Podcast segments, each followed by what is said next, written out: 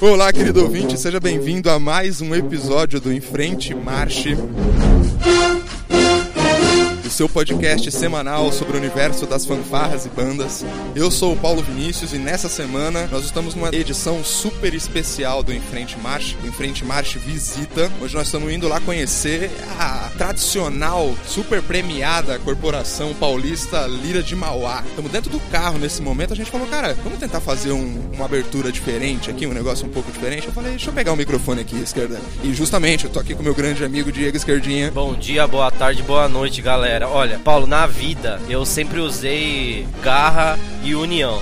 Mas aonde a gente vai, os caras manjam muito dessa frase. Total, cara. Eu tô muito ansioso de fazer essa primeira edição, né? Do Inferente Marcha Visita. É um projeto que a gente tava muito afim de fazer, principalmente porque a gente sente a necessidade e o compromisso de fazer com que as bandas se conheçam mais, que as realidades de cada corporação sejam conhecidas por todos, assim, para que você possa se identificar, se inspirar de alguma maneira, encontrar soluções para os problemas da sua própria banda a partir da experiência de outras bandas bandas. Além, é claro, de tornar essa comunidade um pouco mais conhecida, um pouco mais, enfim, acessível, né, a todos os membros. A gente não precisa ser fechado, né? A gente não precisa trabalhar com os portões fechados. É possível a gente se abrir um pouco mais, se conhecer. E isso só tende a trazer coisas boas para todo esse nosso universo de fanfarras e bandas. E a gente já vai chegar lá, mas antes.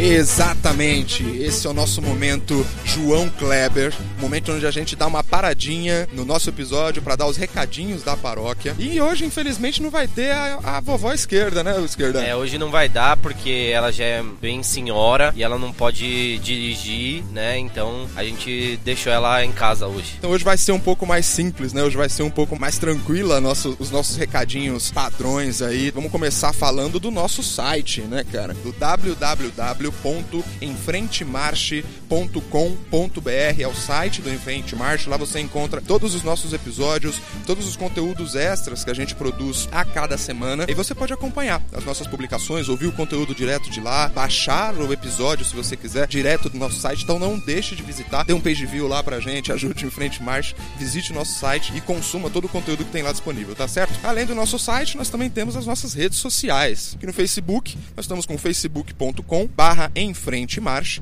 No Instagram e no Twitter é no arroba Em Frente Marche. Siga a gente lá, você fica sabendo das novidades, a gente divide outros tipos de conteúdo também, outros materiais relacionados ao universo de fanfarras e bandas. Você acompanha o que a gente está fazendo antes da gente publicar o episódio, né? Você vai ver os bastidores aí do Em Frente Marche. Então segue a gente lá, não perca essa oportunidade de acompanhar o seu podcast favorito sobre fanfarras e bandas lá nas redes sociais, tá bom? Além das, dos canais aí das redes sociais normais, nós também temos o nosso canal do YouTube, onde a gente publica também também os episódios do Enfrente Marche. Você que tem o hábito de ligar lá o YouTube e fazer outra coisa tal, você também pode fazer isso ouvindo o Enfrente Marche. Então todos os episódios já estão lá disponíveis no canal do Enfrente Marche. Inscreva-se no canal, você fica sabendo sempre que tiver novas publicações por lá. E além disso, a gente está fazendo a nossa promoção, né? A primeira promoção do Enfrente Marche, né, esquerda? É isso aí, galera. A gente está sorteando um fone sem fio para você curtir aí no, o, suas músicas favoritas de banda, principalmente ouvir o Frente Marcha, que é acho que a cultura de, dos podcasts é pegar aí na hora que você estiver no seu transporte público, na sua van, no seu ônibus, é e ouvindo a gente e os outros podcasts aí que a gente indica para que você fique antenado no mundo de bandas e fanfarras e outros podcasts aí. E para você participar é muito fácil. É você vai tirar uma fotinha ouvindo em frente marche lá na sua banda, onde você estiver e marcar a gente no nosso Instagram, que é arroba marche. A pessoa que tiver mais curtidas e mais comentários, mais é, interação no seu Instagram com a, hash, é, com a hashtag, pode ser hashtag ou marcando a gente em frente marcha, você vai já tá concorrendo ao nosso fone sem fio, que a gente vai publicar as fotos aí no nosso Instagram e todas as nossas redes sociais. Até quando vai a promoção esquerda? Eu não lembro. Dia 21 de junho, caralho. Então até o dia 21 de junho você pode publicar lá a sua foto, galera. Marcar a gente, marcar o Em Frente Marcha, você concorre ao fone, como a esquerda diz, e a gente manda para você, se você não estiver aqui na região de São Paulo, se você for daqui, a gente vai até você para te entregar o fone pessoalmente, te conhecer, bater um papo, tirar umas fotinhas, publicar o resto lá no, no Instagram. Tá certo? Bom, esses foram os recadinhos de hoje. Vamos direto pra pauta, pra nossa visita à corporação musical Lira de Mauá. Acompanha aí. É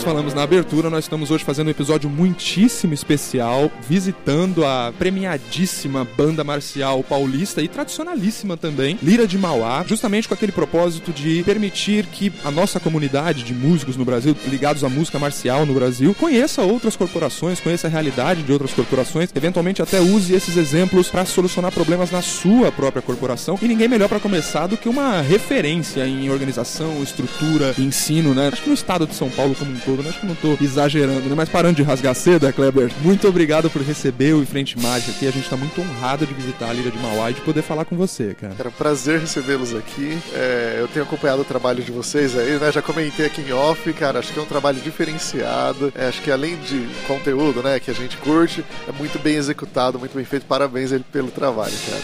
Pô, cara, muito obrigado. A gente fica honrado mesmo. O Kleber que é o presidente da, da Lira de Mauá, né, cara? E a gente tá aqui até brincando com ele num domingão de manhã, a gente roubando seu tempo aqui, cara. Deixa eu aproveitar isso como se fosse, né, cara? Como uma coisa preciosa que é, né, bicho? É como já diz o meu amigo, é que eu prefiro estar aqui te perturbando domingo de manhã.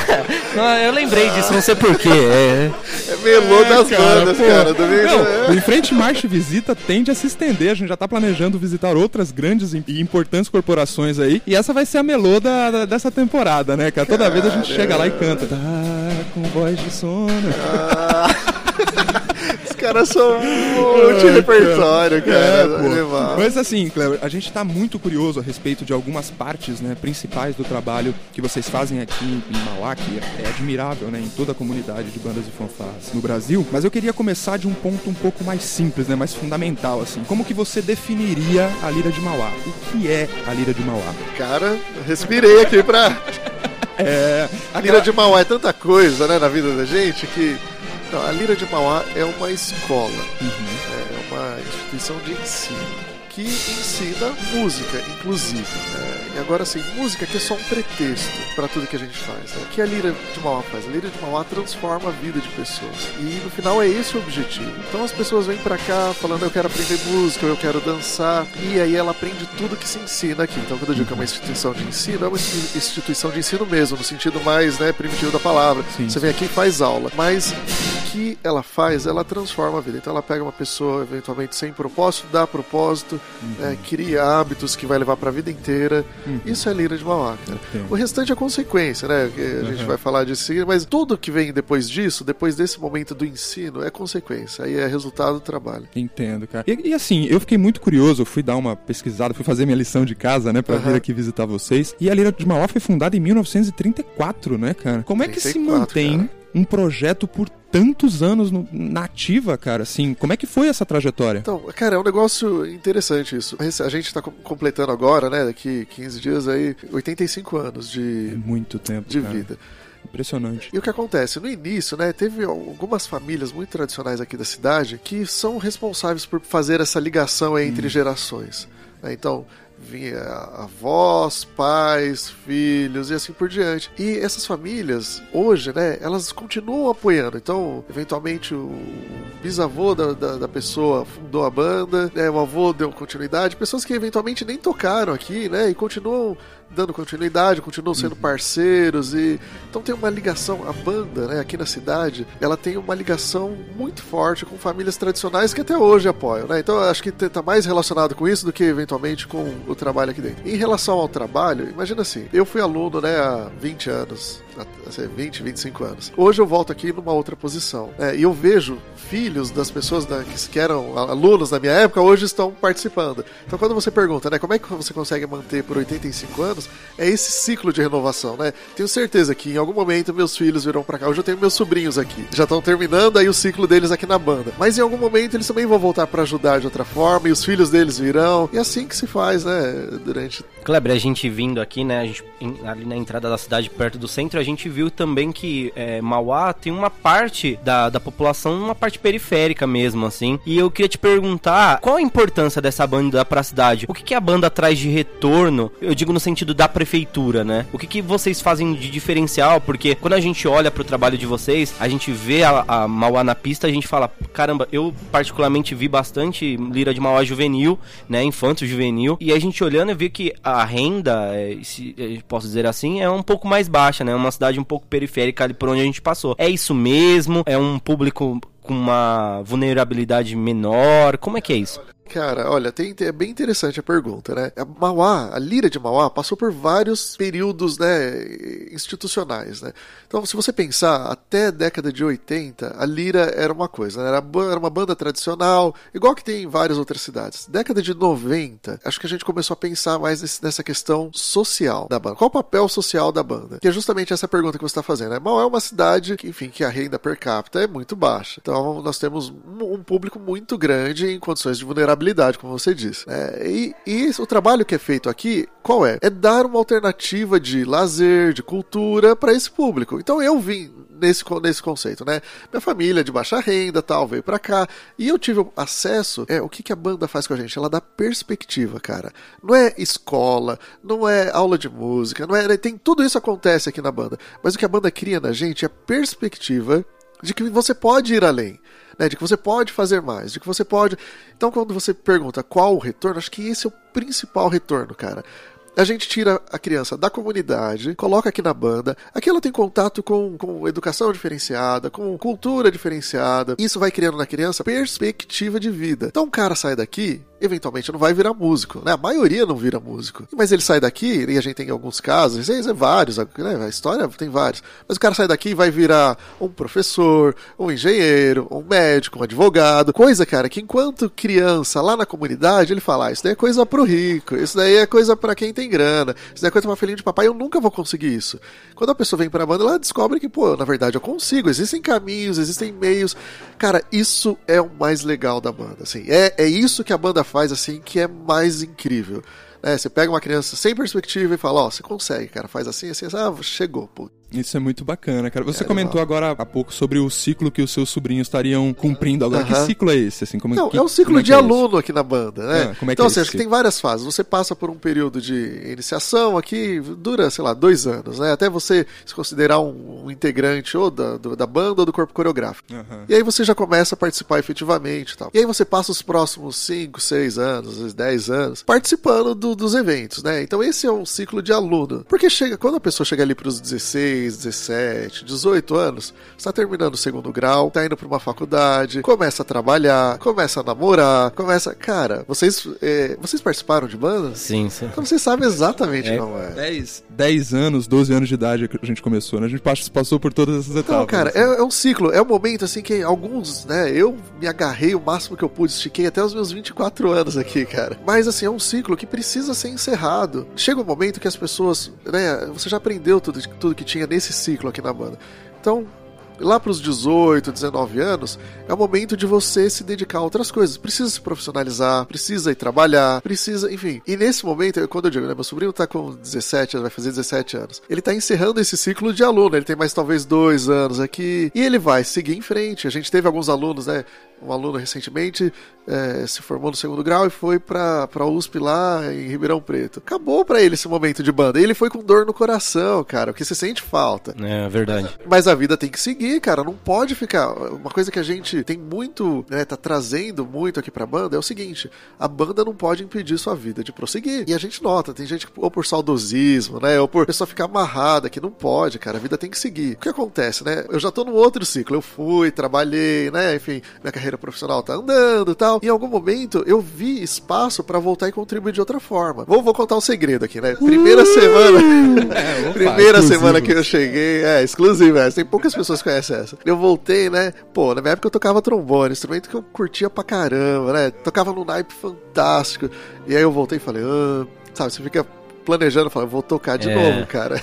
Agora é sênior, né, tal, pô, vai dar para tocar, tal. Aí vim, né, preparei instrumento tal, vim alguns dias à noite para estudar, na, sei lá, os primeiros 15 dias, assim, e aí você descobre, cara, que a vida andou, assim, não, você não tem mais tempo, cara, para estudar igual a molecada tem. Você não tem mais, é, no domingo eu queria estar tá lá embaixo no ensaio, mas a gente tá aqui, né, tratando das coisas da burocracia para fazer a coisa acontecer lá embaixo, então, são ciclos de vida, então, no, nesse momento, uhum. eu não consigo mais tocar porque não vai dar Entendo. tempo. E é engraçado porque esse cidadão me levou a viver mais ou menos essa situação agora, né? Eu vivi meu primeiro ciclo na, na, nas bandas e fanfarras tal, saí, fui fazer faculdade, me formei em economia, ou seja, não tem nada a ver com música, né, cara? e aí, é, agora, exato, nesse momento, a gente se, sempre fomos amigos, nos reencontramos, ele me levou lá pra banda e eu voltei a tocar e eu tô nessa fase de, cara, eu preciso arrumar tempo pra treinar um pouco, pra estudar um pouco, pra ver as coisas. E não eu tava falando com ele ontem disso, cara, eu preciso de um dia de 72 horas, né? E isso faz muito sentido, é muito, muito inteligente, muito sensível até da parte de vocês ter essa visão de que, olha, são momentos, né? Não vai dar para você viver isso para sempre, né? E aí o mais engraçado é que eu fico, tipo, de longe assim, ô Paulo, precisa melhorar essa mão aí, cara.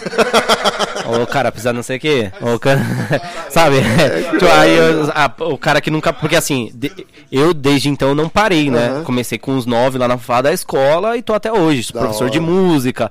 E continuei e virei o profissional da música, não só dentro sortudo, de banda e. Você é, é o cara de sorte. Ontem, ontem, né? Ontem foi um caso, né? Eu recebi uma proposta de fazer um evento. Eu falei, Paulo, vamos fazer um show ali? né? Você vai tocar um pouquinho, vai ganhar uma grana, tá afim? Ele tá. falou, poxa, vou, acho que vou lá. Acho que eu vou largar a economia e vou é, voltar a ser músico. cara, e uma pergunta que eu queria muito fazer, que assim, eu tô muito curioso em fazer, é que vai ser 85 anos de, de Lira de Mauá tal. E a coisa que eu mais queria fazer é. Ou a pergunta que eu mais queria fazer é por que garra, união, Mauá, assim. É um lema que eu ouço nas pistas há muito tempo. É uma coisa que vocês não abandonaram. E eu queria fazer essa pergunta há muito tempo e eu tô tendo a oportunidade. Cara, acho que assim, Mauá é, é óbvio, né? Mauá. Bem, é, união e garra, cara. A gente foi durante muito tempo, isso vem lá da década de 90. Não sei se vocês se lembram, enfim, mas era Mauá, Mauá, Mauá, o grito. E em algum momento, né, se as pessoas que estavam aqui, gente, Mauá, apesar de tudo que se vê lá fora, e eu recebo comentários, né, o tempo inteiro do pessoal falando, pô, como é que é a estrutura de vocês? Você falou um negócio aqui que quase me fez ir. Não, super estruturado, né, super... Cara as coisas aqui sempre foram com muita luta, cara, muita luta. A gente teve um período aí de relativa tranquilidade em que a gente teve apoio, né, de, do, do, do das entidades governamentais de forma mais presente. Mas no, tempo que eu estava aqui, saí em 2004, é, não tinha nenhum apoio, cara, nenhum. Ou tinha apoio assim muito pontual, né? Nada que realmente permitisse que a gente estruturasse o trabalho. E as coisas sempre foram conquistadas com muita dificuldade, muita briga, muita luta. E, e veio daí, né? A gente não consegue fazer nada se não, não, não tiver com união, né? Se não tiver muita gente trabalhando, não é um que faz, nunca foi, nunca vai ser uma única pessoa a fazer o trabalho. E isso fica muito evidente quando você coloca a mão na massa para fazer a coisa acontecer. E garra, cara, porque para conseguir, vocês viram lá embaixo aquele monte de troféu. Sabe, a diferença entre aparecer hoje em dia, né, que tá todo mundo muito nivelado, a diferença entre o primeiro e o quinto é esse essa vírgula de garra que você coloca, cara. Sabe? Porque todo mundo é bom, todo mundo estuda, as escolas de música estão aí, sabe? Então, assim, quer fazer a diferença, cara, quer né, manter o trabalho consistente durante um período tão longo, não dá para fazer se não tiver garra, cara. É essencial para Isso pra tudo na vida, né, cara? É, com certeza, cara. Isso é muito interessante. E, e aí, então, aproveitando, eu vou voltar na questão da estrutura. Fiquei bastante curioso vendo lá no site de vocês, né, uma área de apoiadores e patrocinadores, né, apoiadores e parceiros e tal, e de ver várias marcas lá. Aliás, fiquei muito feliz, né, desse relacionamento que vocês conseguiram construir um pouco fora da curva tradicional, de ser só com o poder público normalmente, né? Como que Mauá se mantém? Como que esse projeto se mantém atualmente? Então, olha só. Mauá, naquele período, né, assim, Mauá é, tem, tem vários ciclos também, né?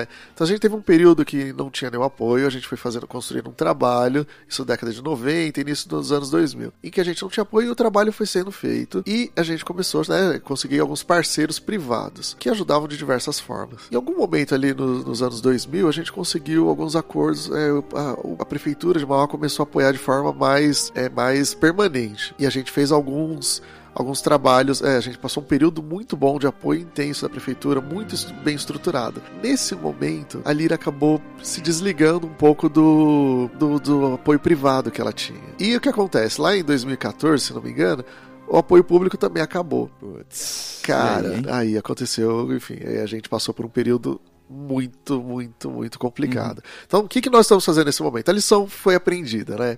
Nós assumimos uhum. há pouco uhum. tempo, não sei se vocês acompanharam isso, mas a gente está aqui na banda há um ano. Então, o que a gente está fazendo? Reorganizando a casa, porque a gente vai atrás do apoio privado de novo. Uhum. Eu não uhum. quero mais ficar dependente de entidade pública. Uhum. Então, entidade pública tem que servir para facilitar a vida da gente, cara. Não para manter, para bancar o projeto. Eu tive contato com outros maestros, aí teve um maestro de uma banda, se puder citar, cara, assim, eu, eu, eu conversei com o coordenador do Pio 12 um dia desse, o Schmidt lá. Ele falou, cara, é, o Schmidt usou durante 15 anos a Lei Rouanet. E isso é incrível, Exatamente. cara, porque quando a gente acha que não tem recurso, né, uhum. né, que não tem, ninguém, ah, ninguém quer tem patrocínio. Cara, Exato. tem recurso sim, só que você precisa fazer um trabalho uhum. sério, honesto e transparente, cara. O que eu mais vejo nas bandas, e agora que eu tô acompanhando, né, isso se torna muito evidente, não tem gestor nas bandas, cara. Tem um maestro que às vezes é um cara fantástico, incrível, maravilhoso, né, uhum. musicalmente a banda vai bem pra caramba, mas não tem gestão. E Mauá cometeu um erro, né, que foi muito complicado. Eu participei de um curso do SESI, é, chama Orquestrando São Paulo, que é uma iniciativa do maestro João Carlos Martins. Terminei faz recen é, recentemente. E assim, eu particularmente achei que ia aprender reger só, né? E aí, cara, é, lá dentro tem um tópico dentro do curso e para você aí, ouvinte que quiser procurar, procura lá no Google, dá um Google aí, é Orquestrando São Paulo, faça sua inscrição no curso que é muito importante, você que pretende fazer regência, aí eu acho que é um curso super relevante em fazer. Cara, e lá dentro do, do curso tem um, um tópico só para gestão da banda. E ele fala exatamente isso que você tá dizendo, e eu acho que trazer isso aqui é super importante. Dizer assim que lá, além de ensinar os, os maestros ou as pessoas irem atrás de recurso e de leis de incentivo à cultura e educação, ele fala que o, é, uma banda ele tem que ter o gestor. Para que uma banda tenha sucesso, tem que ter um gestor e uma gestão muito importante, e eficaz e efetiva. Isso que você tá falando vem um pouco de para consolidar isso. Exato. Uhum. Então, assim, acho que nós cometemos um erro que foi não dar tanta atenção ao aspecto né, gerencial que precisava. Mas não, uhum. não, não somos só nós, né? Eu vejo aí, vocês veem na mídia várias notícias aí aparecendo e você olha uhum. que não há má fé né, nos erros que acontecem. Eu não estou falando que tem má fé em lugar nenhum. E o que há é uma falta de, de conhecimento né, específico, uhum. que eu também não tenho. Mas aí, como eu não tenho, o que eu fiz? Né? Fui atrás do cara especialista em contabilidade, com a ajuda, inclusive, dos diretores anteriores. Uhum. Ah, a gente foi atrás de, de consultoria jurídica. Uhum. Porque tem problema, cara, que não é da minha área de especialidade. E a gente precisa, né, tratar. Então, acho que a gente precisa ter, como instituição, a gente precisa ter a humildade de entender que, apesar de ser uma instituição musical, tem questões aí tributárias, né, de legislação, fiscais, etc., que eu não tenho condições de tratar, tem que chamar o especialista para resolver. Entendo. Ô Kleber, mas agora você tocou num ponto interessante que é o seguinte: a gente falou de uma, uma certa contrapartida social quando a gente fala de um relacionamento exclusivo com o poder público, né? Então, teoricamente, você está tirando as crianças da rua, dando educação, envolvendo elas num, num projeto que vai dar perspectiva a elas, né? Que foram essas contrapartidas que você mencionou, seria a contrapartida para o poder público, né? No caso de uma eventual prestação de contas. Qual que é a contrapartida no caso do poder privado? O que, que o, o apoiador, o patrocinador, apoiador? O que, que ele ganha? Qual que é o discurso que vocês levam quando vocês estão prospectando apoiadores e patrocinadores? É um lance que tá surgindo uma onda, não sei se vocês têm acompanhado. É, o Luciano Huck lançou um programa de incentivo a instituições que fazem, mandam super bem, mas que não tem nenhum apoio. Então, qual é. Tá mudando a mentalidade, né? Não é uma situação de tomar lá da cá. Existe a situação que é a seguinte: essa instituição está fazendo algo que não vai me trazer nenhum retorno para mim, né, enquanto empresário. Direto, né? Exato. Uhum. Mas que vai promover um bem na comunidade onde ela está inserida. Legal. Participar da banda, gente, assim, vocês participaram, então vocês sabem bem do que eu tô falando. Uma criança, quando vem pra banda, ela volta para casa levando tudo que ela aprende aqui. Então você nota, assim, questões, gente, das mais básicas possíveis, tipo, questões de higiene, questões de organização, questões de disciplina, isso volta, isso tem impacto na família, gente. Eu notei isso na minha família, né? E eu vejo uhum. isso nas, em algumas famílias aqui. Vem dois, três filhos da mesma casa, aquela casa vai mudar, cara. Então você, então assim, quando você me pergunta qual a contrapartida para a empresa, tem toda a questão que a gente já conhece aí de algum tempo, que é da responsabilidade social, tal, né? Dá para trabalhar sim. essa questão. Mas te, os empresários estão também evoluindo a mentalidade. Ele quer causar o bem. Ele quer fazer o bem, ele quer, né, exatamente, ele quer ter um impacto, exatamente essa palavra. Eu quero sair daqui e deixar o meu legado. Então eu vou pegar uma, né, um pessoal que está trabalhando, que tem os, está alinhado filosoficamente comigo e vou investir neles. Entendeu? Porque eventualmente, para ele fazer isso dentro da empresa dele, não tem é, espaço, né? Enfim, é uma carga de trabalho a mais. Então a gente está trabalhando nessa questão, né? E a gente está mudando filosofia aqui dentro, né? Para você ver, a banda tem 85 anos e a gente, nesse 85 anos, é de sucesso sucesso, né? É, assim, tá no, num momento muito bom e a gente vem propondo uma mudança de filosofia. Isso é algo super, uhum. é, assim, é temerário, né? Assim, é,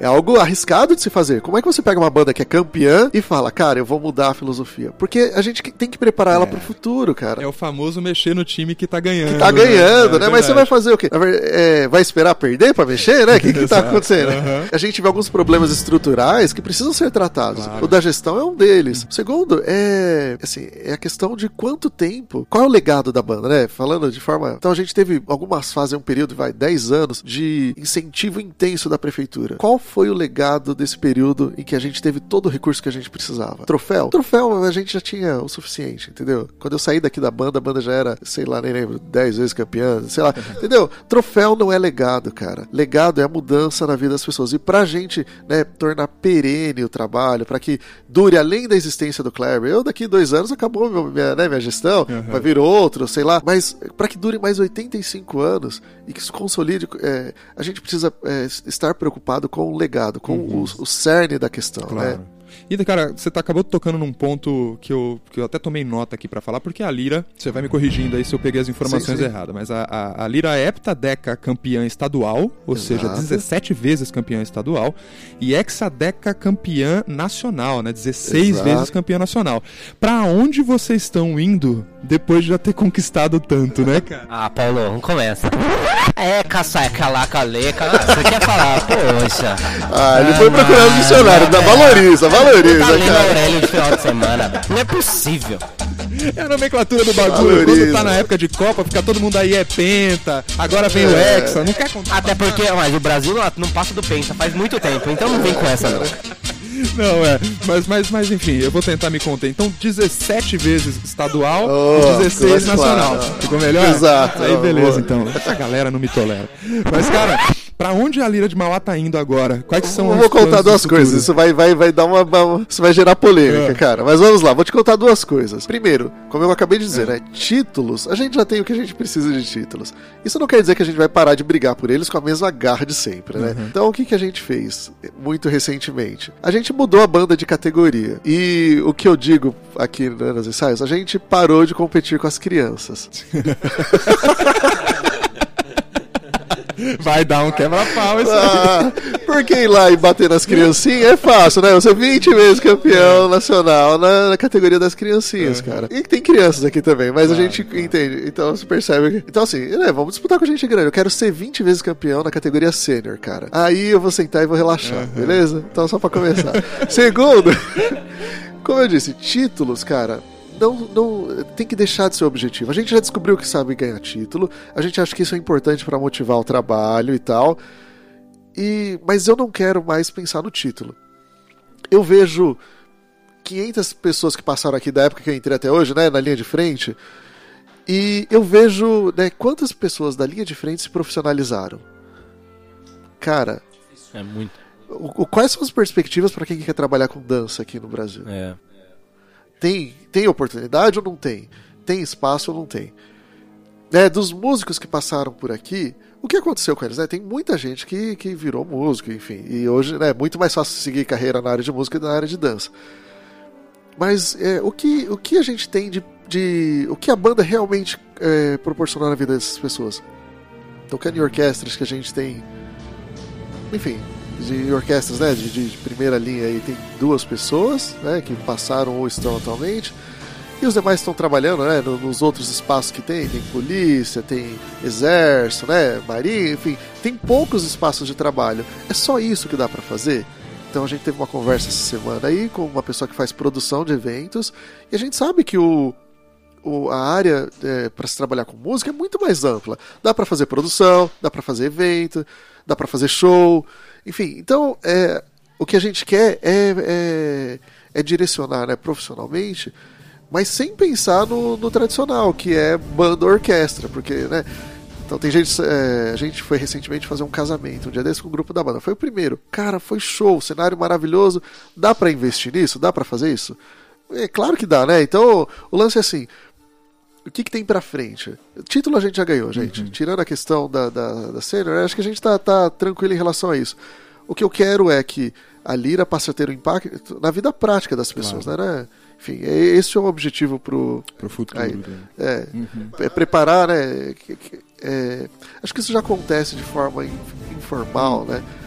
Que eu quero institucionalizar isso. Para quê? Porque isso não vai depender mais do Kleber ou do Marim ou de quem. Quando você institucionaliza isso, quem vem, né? Quem vier depois. Ado a, exatamente, adota né? a, a, cultura, a política e, e dá seguimento. Perfeito. É assim que você tem instituições na Europa, né, com 200, 300 anos fazendo música de qualidade Perfeito, de altíssimo é. nível. Eu acho, eu acho muito interessante esse ponto que você tocou, é, principalmente, eu acho que para um multicampeão, né, é muito mais fácil ter a perspectiva da importância real do, do campeonato, né? E a gente tem falado muito isso no, no Enfrente March, sobre qual que é a importância da competição, a importância real, a importância prática da competição para as corporações, para a vida dos músicos e principalmente qual o futuro desses grandes eventos para as fanfarras e bandas que a gente ainda não está discutindo, na sua opinião, Kleber. Como que você acha que a gente deveria tratar esse nosso modelo atual de campeonatos? Como atrair mais público, eventualmente, tornar isso um negócio também, que não vai depender só de poder público também, né? Falando no nível dos eventos. Queria saber de você, né? Em primeiro lugar, o que, que você acha da competição, qual a importância da competição? E segundo, qual que seria uma alternativa para esse nosso modelo atual? Se você concorda ou discorda dele, o que, que você acha disso? Não, são dois, dois cenários. Né? Primeiro, a importância da competição. É primordial para o trabalho que a gente realiza. É assim que a gente motiva, né? É assim que a gente coloca o desafio para a pessoa para que vá lá e trabalhe um pouquinho a mais, se dedique um pouquinho a mais, enfim, isso é importante. Isso prepara a pessoa para a vida, onde você sai, está disputando todo dia é, para conseguir o que quer que seja. Então, é, isso é, acho que é ponto pacífico. Agora, em relação aos modelos, cara, eu tive o ano passado, o ano retrasado, num evento que foi promovido lá na, no Santuário de Aparecida, que não era evento de rua, né, tal. É, vocês que acompanham os movimentos sabem que, pô, a maioria dos concursos tem público de banda assistindo, né?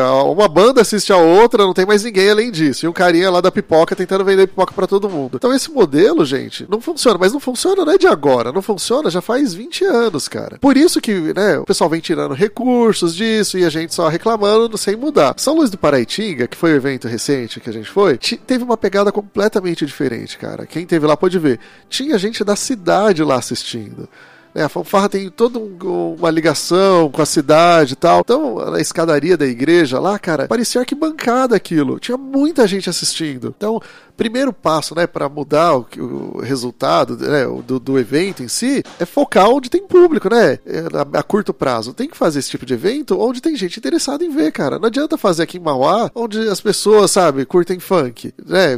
Eu tô, obviamente, generalizando, mas no geral, o pessoal das grandes capitais ouvem sertanejo, ouvem funk, cara. Então não tem público para isso. Tem que criar público. Isso vai levar 20 anos, né? Talvez a próxima geração consiga realizar. Ah, é só propaganda que precisa? É só, não, sabe? Aí tem que tratar as outras questões. Mas onde tem público hoje? Cara, essas cidades do interior tem público, o pessoal gosta, curte, vai fica o dia inteiro no sol assistindo. Essa é a primeira questão. Poderia tratar dessa forma, de forma imediata.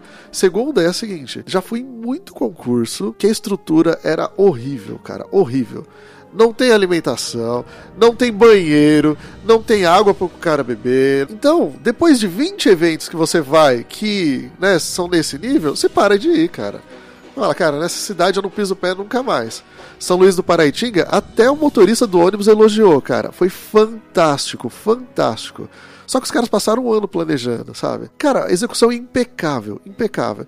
Então é isso, né? Tem que organizar, tem que ver onde tem público organizar. Sinceramente, eu prefiro o modelo que, que foi feito lá em Aparecida, cara. Dentro do espaço, talvez a acústica não seja melhor, né? Pra... Mas, cara, todo mundo super bem acomodado. Enfim, um espaço com comida, com né, banheiro disponível, lugar para parar ônibus. O cara foi absurdamente organizado. Assim, eu acho que tinha que ser aquilo, sabe? Eu acho que o futuro é aquilo. Talvez ah, no espaço fechado não é legal. Então faz no espaço aberto, né? Um estádio, sei lá. Mas tem que ser naquela pegada, cara. Porque não dá, assim, ninguém curte. Evento, meu, se, se não tiver o básico, né, de infraestrutura, não, não vai, não funciona e aí desanima tanto para quem está participando quanto o público. Quanto... Mairiporã estadual do ano passado, eu achei bem legal também a ideia. Não sei se vocês acompanharam. Ah, então, acho que você viu o espaço, né? O espaço separado, tinha uma infra para todo mundo. Tinha lá os food trucks, tinha, sabe, gente, é transformar um evento musical e um, um é evento, né? Mesmo, né? É uma experiência, exato. E eu acho também de trazer não só a música, né? Como a gente já havia comentado, de criar eventos esportivos no dia, criar várias outras coisas, um evento de dança e tal, para que gere público de vários públicos e cada um vai se conhecendo e isso gera recurso. É, assim, tem que potencializar o evento, né? De, de início, assim, organização, gente. Agora, o que eu noto é que a, essa nova geração já aprendeu a fazer concurso, assim. Pelo menos os que a gente foi né, os últimos que a gente foi foram muito bem organizados, eu fiquei positivamente impressionado. Legal. E, enfim, em, em relação ao formato, cara, tem que ver que tem, tem gente querendo reinventar a roda, sabe? Uhum. Um monte de filósofo de boteco, cara. Somos todos, inclusive, entendeu? claro. Mas assim, não dá para sentar no boteco e falar, agora vou reinventar. Cara, vê o que tá dando certo, vê o que tá funcionando. Total. Tem que ter humildade, cara. É um bicho, esse meio de banda. Eu tava um pouco afastado, cara. Tem uhum. muito ego, cara. É, é muito ego pra pouca música, bicho. Sabe? É o que tem de gente né, cheia de si, cara. Desce do salto, vai aprender com quem manja. Ah, o cara lá fez Lei Rouanet durante 15 anos. Vai aprender com o cara, meu. O cara manja. É. Tem projetos pequenos, você vê aqui em São Paulo, né? Você tá aí, o Dom Bosco, Caeiras, que já é super tradicional, os caras estão fazendo PROAC, meu, tá dando super certo. Senta com os caras e aprende como se faz, cara. Perfeito. Tem que se organizar, sabe? Tem que deixar o ego de lado uhum. e aprender. Um monte de cara aí, eh, tradicionais, né? Que não, não falam muito mal dessa nova geração. Uhum. É, não no sentido de, né, questiona a mudança de, de, filosofia, tem que mudar mesmo, cara.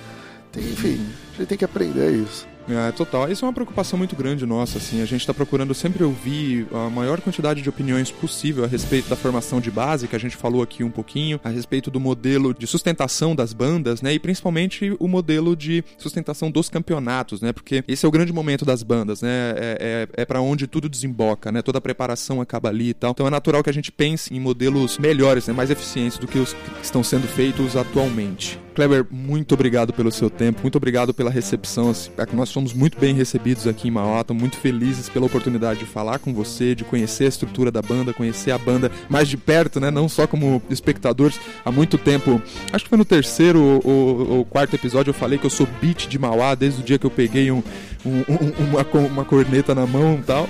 É, e, pô, realmente sempre fui fã, assim, do, do, trabalho e sempre quis. Eu acho que isso é um pouco de parte do que motiva a gente a fazer esse projeto. Que é de, poxa, como que a gente faz para fazer um projeto tão legal quanto o deles? Para alcançar essa musicalidade, para alcançar essa qualidade. Então, ter a oportunidade de vir aqui, é, vocês abrirem as portas para a gente, para a gente poder não só aprender, mas também mostrar para outras pessoas que estão ouvindo o, o, ouvindo o podcast, vão poder levar essas experiências, esses pontos de vista tal, para dentro das suas corporações e quem sabe fazer algum movimento interessante para lá é realmente uma honra muito grande, cara. Te agradeço muito por isso. Cara, é um prazer poder falar. Pra gente, primeiro assim, é um prazer recebê-los aqui e pra gente é sempre um prazer falar de Mauá, né? Assim, gente enche a boca pra ah. falar e tal. Você fez um comentário agora, cara, que é vir aqui é. para aprender. É, cara, na verdade, é um prazer compartilhar né, a nossa experiência, mas a gente uhum. também sai daqui para aprender em outros lugares, cara. Né? É importante ter isso em mente. Uhum. O mundo mudou, cara, né? Assim, a gente uhum. tem que sair e aprender fora também. Perfeito. Cara, é um prazer receber vocês aqui. Parabéns pelo trabalho, de verdade, cara. É, quem me conhece sabe que eu não minto jamais, cara. Isso é sério. Preste atenção nas minhas palavras, porque eu não minto. Eu... Agora eu tenho um receio de, de, de, enfim, de ofender as pessoas. Então, às vezes, eu digo verdades camufladas nas palavras. Claro. Tem isso em mente, é sério, cara, assim. Então eu não rasgo, não costumo rasgar seda, cara. Parabéns é. pelo trabalho, cara. Pô, é obrigado, muito, cara. assim, de altíssima qualidade, cara. Eu vi, eu sou muito ligado nesse lance de som, áudio, além do uhum. conteúdo, além de tudo, assim, eu sei que tá sendo muito bem produzido. Parabéns, é. cara. Sucesso. É, cara, a gente aí. tá a gente tá tentando fazer com o máximo de carinho possível, assim, a mesma delicadeza, o mesmo cuidado que a gente cuida das músicas que a gente toca, né, esquerda? A gente tá procurando traduzir isso pro podcast, pra uma boa edição, uma boa produção de pauta, pra, pra ser assim como a gente quer que as pessoas tenham uma experiência legal com a música, que tenham uma experiência legal com o podcast também, né, cara? Cara, eu quero agradecer não só você, mas como a Lira de Mauá num todo, justamente pelo fato de que desde pequeno a gente ouve a Lira, eu nasci já quase nos anos 90 ali, então foi bem no comecinho onde depois de 9, 10 anos aí que realmente eu comecei a tocar e vi que. Então, assim, eu quero agradecer a, a Mauá não só pela entrevista, mas por tudo que vocês vêm fazendo, não só para as crianças aqui, mas por que vocês fizeram no meio, entendeu? Eu acho que a história de vocês tem que ser respeitada assim, não só pelo fato de que vocês tocam muito ou ganham muito troféu, e sim que eu acredito que no final do dia o importante é tirar a criança da rua e devolver isso para a sociedade. Parabéns. E nessa visita a gente não perdeu a oportunidade de conhecer também outras áreas da Lira de Mauá, além do corpo musical. Você ouve agora a nossa conversa com Márcio Araújo, o atual coreógrafo da banda. Então estamos agora aqui com o Márcio, o coreógrafo da Lira de Mauá, que a gente até falou vindo, né, Esquerda? A gente não pode perder a oportunidade de falar com ninguém de lá, cara, assim, de ouvir de cada um dos responsáveis por cada área da banda, qual é a visão deles, o que, que eles pensam, né, quanto tempo que eles fazem esse trabalho, enfim, a gente não queria perder a oportunidade de falar com ninguém e uma curiosidade muito interessante, né, cara, a gente conversar com o responsável pela linha de frente de uma das maiores bandas paulistas da história, né, bicho? Cara, e eu já conheço o trabalho do Márcio um tempo, eu toquei em Itapevi em 2012, quando você estava lá junto com Frigideira e aquele showzaço que a gente fez no Memorial da América Latina e é, o trabalho que você fez foi incrível em tão pouco tempo, né? É, então é uma honra poder falar com você depois de um bom tempo, né? Olha, 2012, 2013, estamos em 2019, faz um tempo que eu não vejo, mas toda vez que eu vejo na pista eu sei que vai ter trabalho de boa qualidade. Assim. E aí, Marcio, se apresenta pra galera aí, cara. Quem é você? Há quanto tempo que você tá aqui em, em Mauá? Quanto tempo você trabalha com o corpo coreográfico de, de bandas marciais? Conta um pouquinho pra gente aí. Ah, então, eu comecei, na verdade, é, em 88, né? Entrei na fanfarra da escola, foi paixão à primeira vista.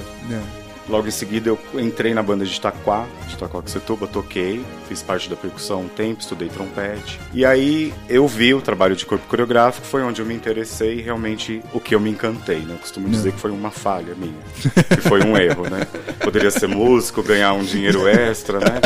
Mas enfim, escolhi os strass. Uhum. E aí eu comecei com Pauline, é, em corpo coreográfico, foi onde eu realmente peguei o gosto pela coisa. Depois eu fui para Itaquá com Eliseu, onde eu aprendi muito com ele. E aí eu tive uma oportunidade, recebi um convite de um amigo, né? E comecei aí com o trabalho de corpo coreográfico. Desde então eu não parei. Isso foi, acho acredito que em 96, 97 mais ou menos. Mentira, acho que em 2000, quase 2000 eu já tava na ativa. E aí foi onde eu peguei o gosto e a coisa deu certo. Acabou que, graças a Deus, foi acontecendo, eu busquei muito. Também fiz parte do progresso com o alemão, que foi também uma grande é, lição de vida, assim, em todos os sentidos. Eu acho que os três foram quem me realmente me ensinou muito a coisa. Uhum. E aí foi acontecendo, né? Até o momento que eu fui convidado para entrar no Santa Isabel uhum. com frigideira e foi ali que é realmente, eu acredito que é ali que eu comecei a aparecer mesmo como coreógrafo. Aprendi muito, nossa, com ele. Ele é uma das minhas paixões, assim. Até hoje, é, é, a minha admiração por ele é fora do normal. Uhum. E hoje, né, por o acaso, eu vim parar em, em, Mauá. E foram momentos bastante difíceis, né, porque aqui já tinha um, um, uma forma de trabalho. E aí eu vim, acabou que a gente teve que mudar muitas coisas, né. Houve muitas mudanças aqui. Tipo o que, por exemplo? Mudanças de estilo, é, de pensamento né? Então houve, digo até que um certo atrito, porque é uma banda que já vem há muitos anos, já tem uma história, e eu também já tenho muitos anos, né, com o meu trabalho. Então, para juntar isso, no começo foi um pouco problemático, eu já esperava, né? E, e hoje, hoje assim, não, a gente tá recomeçando, de verdade. O grupo que eu tinha já não é mais o mesmo, então muita coisa mudou. Então, em Mauá eu aprendi a recomeçar. A gente tá visando o recomeço realmente, pegar pessoal novo, agora ir para as escolas para poder montar uma base, porque o trabalho daqui sempre foi assim, né? Sempre foi a base. Hoje você vê o projeto daqui, eu acho que foi o que mais me encantou. Que eu digo, normalmente eu fico um ano numa banda. Eu acho que o máximo que eu fiquei foi com Frigideira, né? Que foram alguns anos seguidos. E Mauá ainda eu falei, será que essa profecia vai se realizar? Né? Uhum. Porque todos esperando os anos, em um ano só já é, resolver, então, né? E todo ano eu troco de banda. Né? Uhum. Mas o projeto daqui me encantou, assim, de ver o trabalho que eles fazem com as crianças, a ajuda que eles dão, a assistência que dá. Conta pra gente um pouco desse, desse trabalho de base. A gente tem muito interesse, né, esquerda, é, em relação ao trabalho de base. A gente acha que isso realmente é fundamental pro futuro desse meio, né? Como é que é feito esse trabalho de base, no caso da linha de frente, né? No caso de corpo coreográfico? Então, na verdade, assim, agora a captação, né, nas escolas aqui mesmo da região e começar do zero, ensinar a marchar, ensinar o básico para iniciar mesmo. Tem um grupo que já está com a gente, tem um pessoal que está começando a aparecer, é, mas a gente está mais realmente focado em reiniciar mesmo. Tenho visões, eu acho que a banda hoje musicalmente me traz muita, muita oportunidade, mas que a gente ainda não conseguiu alinhar justamente por isso, porque a gente precisa acertar um grupo. E eu acho que nada melhor que um grupo de iniciar, iniciante, que é o que é o nosso futuro. Né? Perfeito. Hoje vem um pessoal de fora, eles ficam dois, três meses e vão embora. Entendi. Mas deixa eu te perguntar, qual que é essa sua visão? Assim, a, a, aonde que você acha que... E isso eu tô falando de forma global, tá? Não só em relação ao seu trabalho aqui em Mauá, mas para corpo coreográfico de forma geral, assim. Onde você acha que a gente deveria estar tá caminhando e que talvez a gente não esteja ou que a gente realmente esteja? Qual é a sua visão? Então, hoje, assim, é, numa visão geral, de, digo a nível Brasil, acompanho bastante. Hoje em dia, um pouco menos. Eu acho que precisa, os coreógrafos, né? Precisam buscar informações, precisam trazer coisas novas e sair da zona de conforto. O meio hoje está muito na zona de conforto, principalmente a questão de corpo coreográfico, né? E aí veio o Polini com uma inovação. Ele trouxe um cênico que é capaz de ser avaliado, capaz de ser, de, de como qualquer outro tipo de corpo coreográfico, mas um estilo muito diferente e muito interessante, né? Que ele trouxe o público, o público procura, é, é mais bonito de ver, não é aquela coisa técnica segura ali, né? Digamos da, da zona de conforto mesmo. E eu também sempre busquei esse lado, né? O recurso musical ele ele auxilia muito, né? E aqui não falta né? Graças a Deus. Então eu vejo assim, outras visões, tentar outros tipos de estilos, buscar coisas novas, né? Eu acho que tá tudo muito igual. Antigamente a gente tinha muita identidade, como os três que eu citei. O Polini tinha um trabalho, o Eliseu tinha um, um outro tipo de trabalho totalmente diferente e o alemão um outro segmento. E nem por isso, é, nenhum dos estilos eram é, é, inferiores, muito pelo contrário, né? E eu acho que falta muito isso, identidade. Cara, é, você falando isso, é, a gente tá lá em, na Lira de Santana de Parnaíba, nós somos músicos de lá, onde o Polini é o coreógrafo hoje, e eu queria exatamente te perguntar isso, né? Se o cênico hoje é uma realidade aqui em São Paulo, ou mais no Nordeste, que a gente vê muito esse cenário, esse cenário do mais cênico, mas você acha que é, essa linha de frente, eu posso, aí é uma nomenclatura que eu tô usando aqui como leigo, é uma linha de frente mais tradicional, ou você acha que realmente o cênico é uma coisa que vai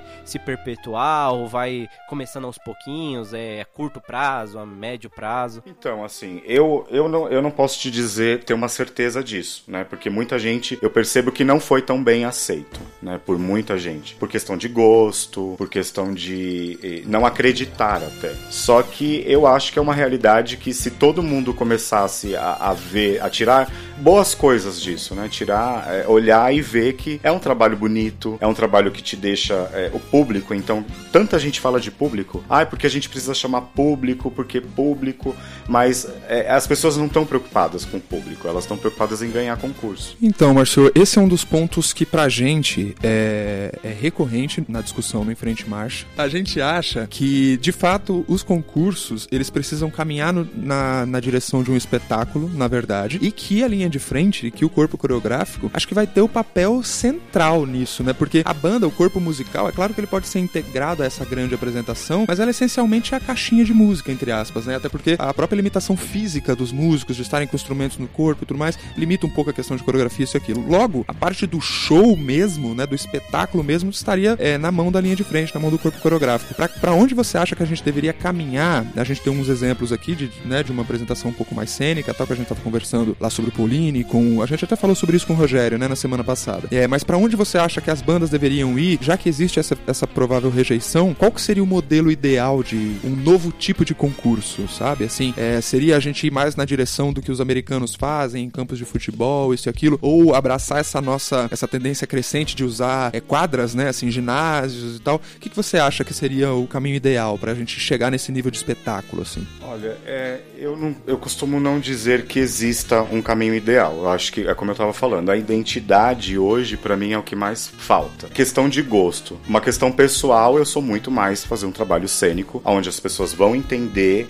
o que, que a banda tá passando, o que, que a música diz. Mas para isso, você precisa de um estudo, precisa buscar, precisa ir atrás, e até mesmo de investimento. Né? Esse ano, por exemplo, nós temos o Carmina Borano, que é uma música sensacional. Incrível. Então, assim, eu tive planos, eu tenho planos para execução da, da, dessa peça, muito mais voltado ao cênico, porque é, um, é, é, uma música que tem muito recurso. Eu acho é, um estrago até você pegar e ficar ali com bastão apenas, né? Sendo que ela tem, ela me traz muito recurso é muito mais bonito de ver. A questão de público é muito mais fácil alcançar, né? Entendimento, né? Eu acho que esse seria o caminho, não digo ideal, mas seria um caminho que traria muitas coisas boas para o meio de banda. É onde começaria a trazer público. Porém, também eu não tenho nada contra quem faz o tipo de trabalho americano ou tal. Eu só acho que as pessoas deveriam estudar mais. Né? Até quem tem essa opção hoje, você vê trabalhos que é voltado ao americano, a color guard, mas que infelizmente não conhece a técnica, não busca e aí acaba se prejudicando em algumas coisas e leva para outros lados. Mas não é um trabalho, é um trabalho bonito também, é um trabalho difícil de ser feito. É que o resultado dele é um pouco mais demorado, né? Então é mais demorado e numa, eu acho que não chama tanto público. A não ser que ele, ele chegue realmente ao nível que eles executam lá, porque chega para ser impressionante, né? É bonito de ver. É bonito bonito você ver as bandeiras girando, tudo igualzinho, tudo certinho. Mas é um trabalho que, para nossa realidade, é diferente. Para isso, você tem que ensaiar todo dia. Lá eles ensaiam todo dia. Eles têm técnicos para tudo: para giro de bastão, para arremesso, para dança, que tudo isso faz parte do estilo. Então, eu acredito que, quando eu falo na questão da identidade, da pessoa realmente entrar naquilo. Ela é drum corps, ela é color guard, ela seguir aquele trabalho, uhum. né? Buscar aquela perfeição. Sim. O cênico, ele já traz mais mais, é, mais facilidades, porém muito mais investimento. Né? Infelizmente hoje é, aqui a gente está com bastante problema financeiro, né? houve alguns problemas e, e por isso está um pouco mais difícil. Então esse recurso para trazer o cênico para neste momento a gente não conseguiu. Então a gente acaba tendo que fazer aquilo que é possível no momento. Mas está no horizonte de possibilidade sim, de vocês. Com certeza. Vocês estão eu, considerando mesmo é, usar esse trabalho. Sim, sim, sim, porque o a, a como eu tava, como eu insisti, né? Acho que falei até várias vezes sobre os recursos musicais que a gente tem aqui. É um desperdício até né? Você não, não entrar na, na história da música, você não entrar no, no, no, fazer realmente um espetáculo, você ouvir a banda, como muitos músicos sempre falou para mim que era muito fácil olhar meu trabalho. Eu sempre tive muito admiradores músico, a maioria é músico, a maioria legal, é músico. Sempre foi. Uhum. Porque eles sempre falavam para mim: eu consigo assistir o seu trabalho e ouvir a banda. Então isso é, é, é algo que é, é, deveria, deveria ser. Uhum. Né? Sempre assim, né? As duas coisas Exatamente. integradas. Exatamente, você né? tem que conversar, né? Hoje, falar do, Ma do Marim, por exemplo, é, é, ele é fantástico. Ele sempre, em tudo, ele me ajudou. Eu fui de mora agora, passei dias na casa dele, ele ali, a gente junto. Né? Então, acho que falta muito isso do coreógrafo e maestro. Então, dizer assim, voltando lá, dizer, dizer que é, é, o ideal, eu não, não acredito. O ideal é um trabalho bem feito. Uhum, né? Independente do que você vai buscar, independente para que área você vá seguir. Tem gente que usa bastante a dança, outros usam muito mais o, o americano. Uhum. Agora alguns estão aderindo a essa questão do cênico, que no Nordeste está bem muito forte. forte né? É. É, e é bonito, né? Não tem como você olhar, por exemplo, um trabalho que o Polini fez é, é, com uma história que teve, né, de Jesus, eu acho que não tinha outra coisa para ele colocar ali. Então, foi perfeito, foi fantástico. Eu sou fã número um. ele, para mim, é, é, é, o Polini é. Eu também. Ele é fantástico, ele é fantástico. Incrível. Até hoje eu recorro a ele, muita coisa, Pauline, eu tô com uma dúvida assim. Então, assim, e falta muito isso das pessoas, né? Eu acho que falta muito isso. Dos coreógrafos buscarem, dos coreógrafos estudar, ter um pouco de humildade, que a maioria não, não aceita crítica. Eu acho que o que tem que mudar hoje no meio, para começar, principalmente a questão dos coreógrafos, é a cabeça de todos. Eu acho que é alinhar, todo mundo se alinhar. Não apenas ir para um concurso para falar mal, que ultimamente eu deixei tudo isso de lado, não me faz mais diferença o importante para mim é eu estar aqui com o meu maestro, que eu gosto muito, com a diretoria que me recebeu muito bem e com meus alunos. A gente tentar aí fazer um trabalho. As dificuldades para a gente chegar até o final é o problema, né? Mas é, a gente está aí buscando, tentando fazer o possível para realizar um trabalho de, de ponta aí, quem sabe um dia, né? É. Uma hora dessa a gente chegar lá. É, chegar lá, né? Os caras, vocês já estiveram Exatamente. lá um monte de vezes, né? Porque a banda tá justamente no momento de, né, de renovação é, e tal. É, né? A gente acho que todas as bandas estão nesse Sim. momento. O meio em si está nesse momento de renovar, de trazer coisas novas, de buscar mesmo pra gente. E, e eu vejo muita separação, muitos não aceitam, né? Então é, é muito difícil. Eu ainda torço muito para que esse quadro mude, né? E a gente possa se unir e ir atrás aí. E uma informação de bastidor aqui que vocês são atuais campeões de Caieiras, um concurso onde tem muito corpo coreográfico, muito. Me diz aí como é que é ser campeão em Caieiras. Ah, é bom, né? Ganhar é muito bom. É, é algo que ultimamente a gente, eu sempre falo muito para eles, o importante hoje é a gente executar o trabalho e sair realizado, né? O título é bom, é ótimo, ele é ótimo. Sim. Né, ser campeão em Caieiras, é, eu já fui algumas outras vezes com outras corporações, né, um concurso que é visado pelo Brasil inteiro, então é óbvio, a gente fica muito feliz. Ainda mais sabendo da, das concorrentes que tinham, que tinham trabalhos muito bons lá no esse ano que nós fomos, e é gratificante, né, muito bom. Claro, claro muito que é. Bom. Márcio, eu gostaria de agradecer muito o seu tempo, obrigado por, por dedicar e esperar a gente, né, que a gente está aqui entrevistando Deus e o mundo faz mó tempão, o Márcio estava ali pacientemente esperando a gente. A gente queria muito falar com você. A gente está preparando um episódio dedicado aí a corpo coreográfico. A gente quer chamar algumas autoridades aí. O Pauline já garantiu pra gente que participa. É, e a gente vai voltar a falar mais sobre esse tema que a gente acha importante de discutir também. Muito obrigado pelo seu tempo, parabéns pelo seu trabalho. E, pô, que você volte mais vezes ao, pra falar com a gente no Enfrente Marcha sobre esse tema que a gente às vezes fica só no corpo musical tal, né? Que é a parte que para nós músicos mais interessa. Mas é, o grande espetáculo não é só a gente, né? Assim, é, depende do corpo musical é, do é corpo né? Porque os coreógrafos precisam também, né? Buscar, precisam se aparecer mais, se impor um pouco mais. Gente, busquem. É, tem muita gente boa aí para buscar, para para crescer, né? Abrir a cabeça para coisas novas. Às vezes o medo de mudar é acaba inibindo, né, bastante. Mas é isso, eu que agradeço, senão a gente vai, né? eu falo, hein? Eu falo que eu não gosto, mas eu falo. E, e no começo da entrevista ele fala, ah, eu tenho vergonha, gente, não sei o que. E falo super bem. Márcio, eu, quero te agradecer mesmo pelo seu tempo e já te parabenizar desde, desde o tempo lá de Itapevi com Frigideira, que eu já conheço seu trabalho. Parabéns, espero Obrigado. que você seja muito bem sucedido, como você já foi nos outros trabalhos aqui em Mauá. Obrigado, eu que agradeço a oportunidade. Obrigado mesmo.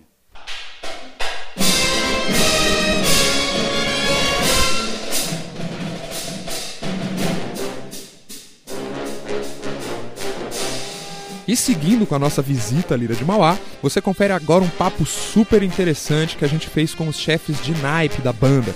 Eles comentam sobre os principais desafios do trabalho que desenvolvem por lá, falaram sobre o seu futuro como músicos e nos revelaram uma particularidade muito engraçada sobre a Lira de Mauá. Confere aí.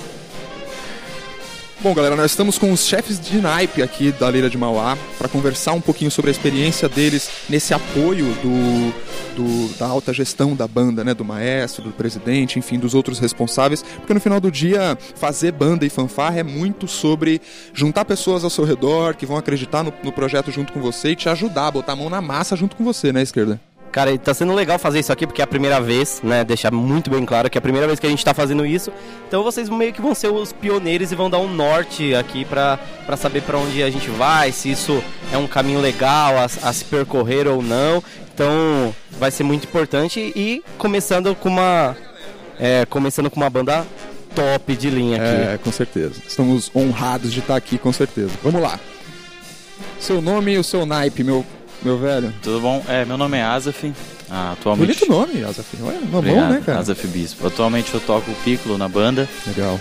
E, e também faço parte do naipe de trompete, né? Eventualmente hum. algumas partes de trompete também. Como é que é o seu trabalho cotidiano na banda, assim? Como é que funciona? O maestro te passa as partes, você acompanha, você marca ensaios fora do, do, do horário normal de ensaio da banda? Como é que funciona? Então, é, atualmente, né? Eu entrei na banda, comecei em 2002 na banda. E foram várias fases, né? Tanto trompete, tanto flugel. Atualmente, como a gente já tem uma vida profissional também, musical fora é, a gente vem meio, meio mais para complementar na hora do ensaio mesmo. Então, parte de aula, é, é, desenvolvimento de aula, a gente não está tão inserido. É mais o pessoal no dia, do, no dia a dia aqui na banda, durante a semana. Por exemplo, a minha parte, o maestro, o Marinho fala assim: ó, é essa parte que você tem que fazer. Então, eu já venho estudado em casa e eu estou praticamente aqui só de domingo de manhã, entendeu? Então, eu já chego para tocar mesmo. Entendi. Você falou que trabalha com música fora daqui isso, da banda? Isso, o que, que você faz? Então, atualmente eu estou na banda do Exército. E eu toco, faço bastante freelance e banda sinfônica, banda sinfônica jovem do estado, toquei bastante tempo, cachê em orquestra, essas coisas também. Que legal, cara. E aí, paralelamente, eu levo a banda lira também. Hum, entendo. É, mas deixa eu te fazer uma pergunta. Você, a sua formação básica foi aqui em Mauá ou você tocou numa outra corporação? Como é que foi a sua Não, formação? Não, foi, foi, foi sempre aqui. 2002, é meu primo falou assim, ah, tem um lugar lá que tem aula de graça e dá o instrumento para você também. Opa! Aí eu falei, é, aí, né, cara? É lá mesmo. aí meu pai já tocava trompete também, né? E aí eu cheguei aqui na banda, já sabia qual era o instrumento que eu queria. Eu lembro até a primeira aula, eu tava aqui, era aqui, era aqui em cima aqui. Era o escritório, né? E aí o Marinho falou assim: "Ah, que instrumento que é o trompete?". Aí ele falou assim: "Ó, tô, esse aqui é o bocal, faz assim". Aí eu fiz põe bocal. Agora vai lá embaixo tudo lá um pouquinho. essa, foi, menos, essa foi a minha primeira aula. Pelo menos você não fez igual um amigo nosso. O apelido dele é Fusca de Porta Aberta. Porque ele tem umas orelhinhas salientes assim, sabe qual, né? E aí o primeiro dia dele de banda, né, esquerda? O maestro deu o, o, o corneta, Foi né? dar uma corneta uma pra corneta ele. corneta na mão dele. E falou assim, moleque, sopra isso aí. Aí ele colocou o bocal dentro da boca, assim. E aí o cara falou assim, some daqui, some. Mas me diz aí, assim, qual que você acha que é o maior desafio do seu naipe, assim, para tocar o dia a dia da banda, assim?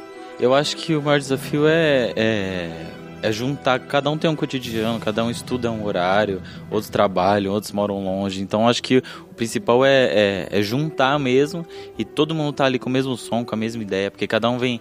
A, a, esse naipe atual, algumas pessoas estão chegando agora, outros vêm de outra banda. Então cada um tá com um som diferente, tá com um pensamento diferente. E aí o Marim, ele, através da, da musicalidade dele, passa isso pra banda e a gente consegue é, é juntar, fazer aquele som mais homogêneo. Né? Show de bola, show de bola. Muito obrigado, cara, valeu, pelo valeu, seu depoimento. Valeu. valeu mesmo. Vamos pro próximo aqui. Seu nome, seu naipe. É gigante, né? Gigante. Acho que é isso. É, meu nome é Nicolas, sou do naipe de trompete. Tá. Quanto tempo que você tá na banda, Nicolas? Nossa, desde 2000 e... no final de 2014. Quantos, quantos anos você tem? Desculpa. Eu tenho 14. Caramba, caramba. Ixi, deu ruim tava... pra nós, né? Deu tá... ruim, deu ruim. é, os caras com quase 30 anos na cara, né, bicho? Os caras já estão cedinho aí trabalhando, mano. Caramba. E como é que é o seu trabalho aqui com o maestro, com o seu naipe? Como é que funciona? Bom, com o meu naipe, como tem bastante aluno novo chegando, eu fiquei com os alunos novos. Chegou, por exemplo, um menino e falou: Ah, eu quero tocar trompete. Eu falei, tá bom, eu te ajudo. Aí na tá. sexta eu venho pra cá ajudar ele e no sábado eu dou aula mais pra duas pessoas. Hum, entendi. Cara, não, peraí, assim. O cara tem 14 anos. tá dando aula. Né? E aí ele tá dando aula pros mais novos. tipo assim, 14 pros mais novos. Quantos anos Entendi. tem essa galera que você dá aula? Ó, oh, o mais velho tem 13. Ah. que maneiro, cara. Mas como é que é a sua aula, assim? Basicamente, o que você faz? É mais prático ou você passa um pouco por teoria musical com o pessoal? Não, teoria musical é com a Thalita. Ah. Eu passo mais a prática mesmo, que é tipo nota longa, ar, respiração, afinação. E aí você tem lá os, um pacote de, de, exercícios seus que Sim, você passa tem. pro pessoal, é isso? Tem. Funciona assim? Sim. Aí você vai ensina eles, eles tocam os eu exercícios. Eu ensino eles, eles estudam em casa e me apresentam na semana seguinte. Eles estão tocando com a banda ou não? Não, ainda não. ainda não. Como é que funciona esse processo? Quando que eles podem passar a tocar na banda? É... Quando eles estiverem, tipo, com articulação no lugar, assim, com timbre bom, sabe? Sem ter aquele som. Isso, tá, sabe? Obrigado. Sei, a gente sabe como é que é. Aí quando eles passarem a ter esse som mais consistente. Mas aí como é que é feita essa avaliação? É, faz uma prova com você, Não, com o maestro, assim, como é tipo, que é? Tipo, É, eu deixo eles estudando, assim, como, como foi comigo. Tipo, o Binder chegou do nada e falou, ah, você vem tocar no arco. Tipo, é. porque na minha época eu ficava bravo, porque, tipo, é, tinha pessoas que ficavam marchando lá embaixo na praça. Aí passava o maestro falando, sobe, sobe, sobe. Aí sempre quando chegava em mim, assim, na minha fileira, Aí, não, você fica ainda. aí eu falei, ah, cara. ah, não, eu quero tocar lá em cima. É. Aí eu comecei a estudar, ralar, é. aí até que chegou um dia que ele falou, sobe. Aí, aí, foi o grande dia. Aí foi o grande dia. Que maneiro. Desde então, você aí, nunca largou então, a banda, tá sempre não, aí nunca, nunca, tô sempre aqui. Que legal, cara. Você pretende continuar trabalhando com Sim, música depois pretendo, da vida adulta? Claro. Que legal, bicho. Olha aí, que maneiro. Obrigado, Valeu. Valeu, valeu Muito demais. Bom. Pô, próxima. A próxima. Oi. Meu nome é Marjorie, eu sou do naipe de Flugelhorn. Olha aí, cara. De Flugelhorn. É, é, tipo, a gente tá falando, né, estão fazendo aula com você deve tá, bagulho. Deve tá, de cara. falar difícil e tal, é, não sei não, é, não é falar difícil, é que é o nome das coisas, né, que a gente é. pode fazer. Ué, como é que é o seu cotidiano lá no seu naipe? Como é que funciona? Nosso naipe, a gente faz ensaio de naipe de sábado, que no caso eu não venho porque eu estudo em uma escola de música, hum. lá em São Paulo, a municipal. Ah, municipal. Aí a Vitória, né, que também é chefe de naipe, ela uhum. dá aula nos sábados até o meio-dia, né? É o mesmo naipe? É, ah, o mesmo então naipe. Vamos falar junto, Vitória. Chega aqui Sim. tal. Vamos lá, se apresenta aí. Meu nome é Vitória e eu toco no naipe de Flugelhorn. Ah, legal, muito bom. Então vocês duas basicamente cuidam do naipe. Quantas Sim. pessoas tem no naipe? Atualmente a gente está com oito pessoas. Hum, e qual Cresceu é mais ou bastante. menos a, a, a, idade dessa galera? Eu tenho 13, né? É. Tem minha amiga Ana Clara que ela tem 13 também. A Samara tem 12 ou 13? Tem 13 também. Ela tem 15, 16. O Harry tem 26. Harry? Potter? É Potter não? Vinícius o nome dele. É olha, é apelido. Olha, muito e bom. O... time dos Vinícius. É, o mais velho de nós, eu acho que tá em por volta de 30 e poucos anos. Ah, então peraí. Vocês são chefe de naipe. Sim. Num naipe que tem um cara de 30 anos? É. E como é que é isso? Ah, é porque a gente normalmente cuida mais das meninas mais novas. Só que assim, eles nos respeitam por, tipo, eles ter saído e voltado e a gente que tá aqui atualmente. Então é mais ou menos, a gente fala e eles vê se tem alguma coisa errada ou não, mas eles respeitam a gente normalmente. Normalmente Sim, cada funciona um dá bem. a sua opinião. Tipo, a gente dá o um ensaio, aí vai, a gente vai, tipo, falando, ah, isso aqui tá errado, ah, beleza, a gente vai arrumando. Entendi, tudo nessa mais na camaradagem, assim. Mas vocês ficaram preocupadas, assim, quando o maestro falou que vocês seriam as chefes de naipe? E aí, putz, tem gente mais velha no, no naipe, como é que faz? Ou isso aconteceu depois? Ah, no meu caso foi porque, assim, eu virei chefe de naipe antes da banda é, virar sênior. Então, é, só tinha menina mais nova. Então, para mim, foi tudo calmo. Mais ou menos assim. É que deu algum um, um, problema com ela, que era ela chefe de naipe, aí o o antigo maestro falou que eu que teria que assumir. E eu, tipo, era meio nova ainda. Fiquei meio assustada no começo de eu ter que assumir isso tão rápido, mas aí com o tempo eu comecei a me acostumar mais. E veio tudo dando certo até hoje. Meio nova, meio, né? Ela era meio, meio nova. nova. Ela era. Ela era, com 16, ela era meio nova antes. Era entendi. meio nova, imagina agora. Agora me diz o seguinte: como é que vocês fazem para manter todo mundo ali engajado em estudar, em tirar as partes, em, é, enfim, cumprir o que você, vocês passam para eles? Assim, a gente te, deixa, tenta deixar tudo mais divertido, não deixa tipo, ah, vamos fazer isso, vamos, porque isso é certo e tal. Não, a gente vai tipo. De uma, de uma forma mais agradável, de uma forma mais divertida divertida. Uma forma mais dinâmica, um, um ensaio Isso. de naipe deixa uma forma mais dinâmica. É, e a gente tenta assim, como a gente é o naipe mais novo da banda e a maioria, a maior parte de nós, então a gente é, quer impor no nosso lugar na banda. Porque é, por a gente ser mais nova, a gente já passou por complicações em relação aos outros naipes. Então, pelo menos o meu intuito em passar para elas é que elas se imponham na frente dos outros. Tipo, não deixar só porque eles são mais velhos, eles precisam se sobrepor sobre nós. Entendi, entendi. Muito legal. Esse posicionamento é muito importante. Meninas, muito obrigado. Valeu. Obrigado. Tá vendo? Nem doeu. Nem foi é, tão nem difícil, foi tão assim. difícil. obrigado. Obrigado. Viu? Vocês são demais. Esse é o grande cara. Agora o bicho vai pegar. É, agora ele vai falar. Quer agora ver? Né, vai. a casa vai cair. E aí? É, meu nome é Daniel, sou do naipe de Tron. Opa, naipe de trompa, tava esperando essa hora chegar. E aí, Daniel, como é que é a rotina com naipe de trompa? A rotina é normal, porque o pessoal do meu naipe é mais velho do que eu, eu sou o mais novo de banda. Isso é uma eles. tradição aqui em Mauá? Vocês só, os, os, líderes de naipe é tudo mais jovem do que a galera que toca, é isso? É. é. Ele confirma. É. é. É, assim mesmo, não gostou, né, tal. Pô, que maneiro, cara. Qual que é a média de idade deles, mais ou menos? É, eu sou mais novo, eu tenho 14 anos. Ah. Tem um de 15, 16 e a mais velha tem 31. Caramba, cara, olha que maneiro. Eu tô achando muito legal isso, porque eu adoraria fazer um lance desse. Tocar no, no naipe de caixa lá, tivesse um cara mais jovem me ensinando. É, ia ser meio difícil para mim, né? Mas é. tudo, não sei, talvez tipo um moleque mais novo. A gente, querendo ou não, a gente tem um olhar mais assim, ah, 14 anos não tem tanta experiência assim. É. E aí a gente vem quebrando paradigmas. Mauá, que mais uma vez quebrando paradigmas é. de, de que nem sempre o mais velho tem mais experiência. Exatamente, cara. Agora me diz uma coisa, quanto tempo que você estuda? Estudo, entrei na banca em 2016. 2016. Legal, cara. E aí, desde então, você estava tocando, aí o maestro decidiu te colocar na posição de, de, de é, chefe de naipe, é isso? isso? Então, legal. E como é que você faz com a galera? Assim, você se encontra uma vez por semana? Como é que é para manter todo mundo ensaiando, tocando é, junto? tem ensaio cada uma semana de sábado, mas só que eu não preciso ficar cobrando o pessoal porque eles são mais velhos, já tem a mentalidade que tem que estudar. É, isso aí facilita pra caramba o seu trabalho, né, muito. né, cara? Se fosse criança, tá vendo? Você ia ter que ficar na porta de um por um lá, batendo, ia ser um Verdade. saco, né, bicho? E me diz uma coisa, do ponto de vista de, do futuro, assim, você pretende trabalhar com música depois que terminar Pretendo aqui na continuar. banda, né? Você falou que está estudando, você estuda música Estudo. fora daqui da banda? Estudo Nemesp. Ah, cara, que legal. Tá todo, é, tá mundo, todo mundo interessado, já, é, né, já, cara? Isso exatamente, é muito, muito, legal. Show, muito obrigado. Valeu, obrigado. muito bom ouvir esse depoimento. Quem que é o próximo? Qual que é o seu nome e seu naipe, cara? Meu nome é Vitor Hugo e eu toco no naipe de Eufônio. Muito bom, cara.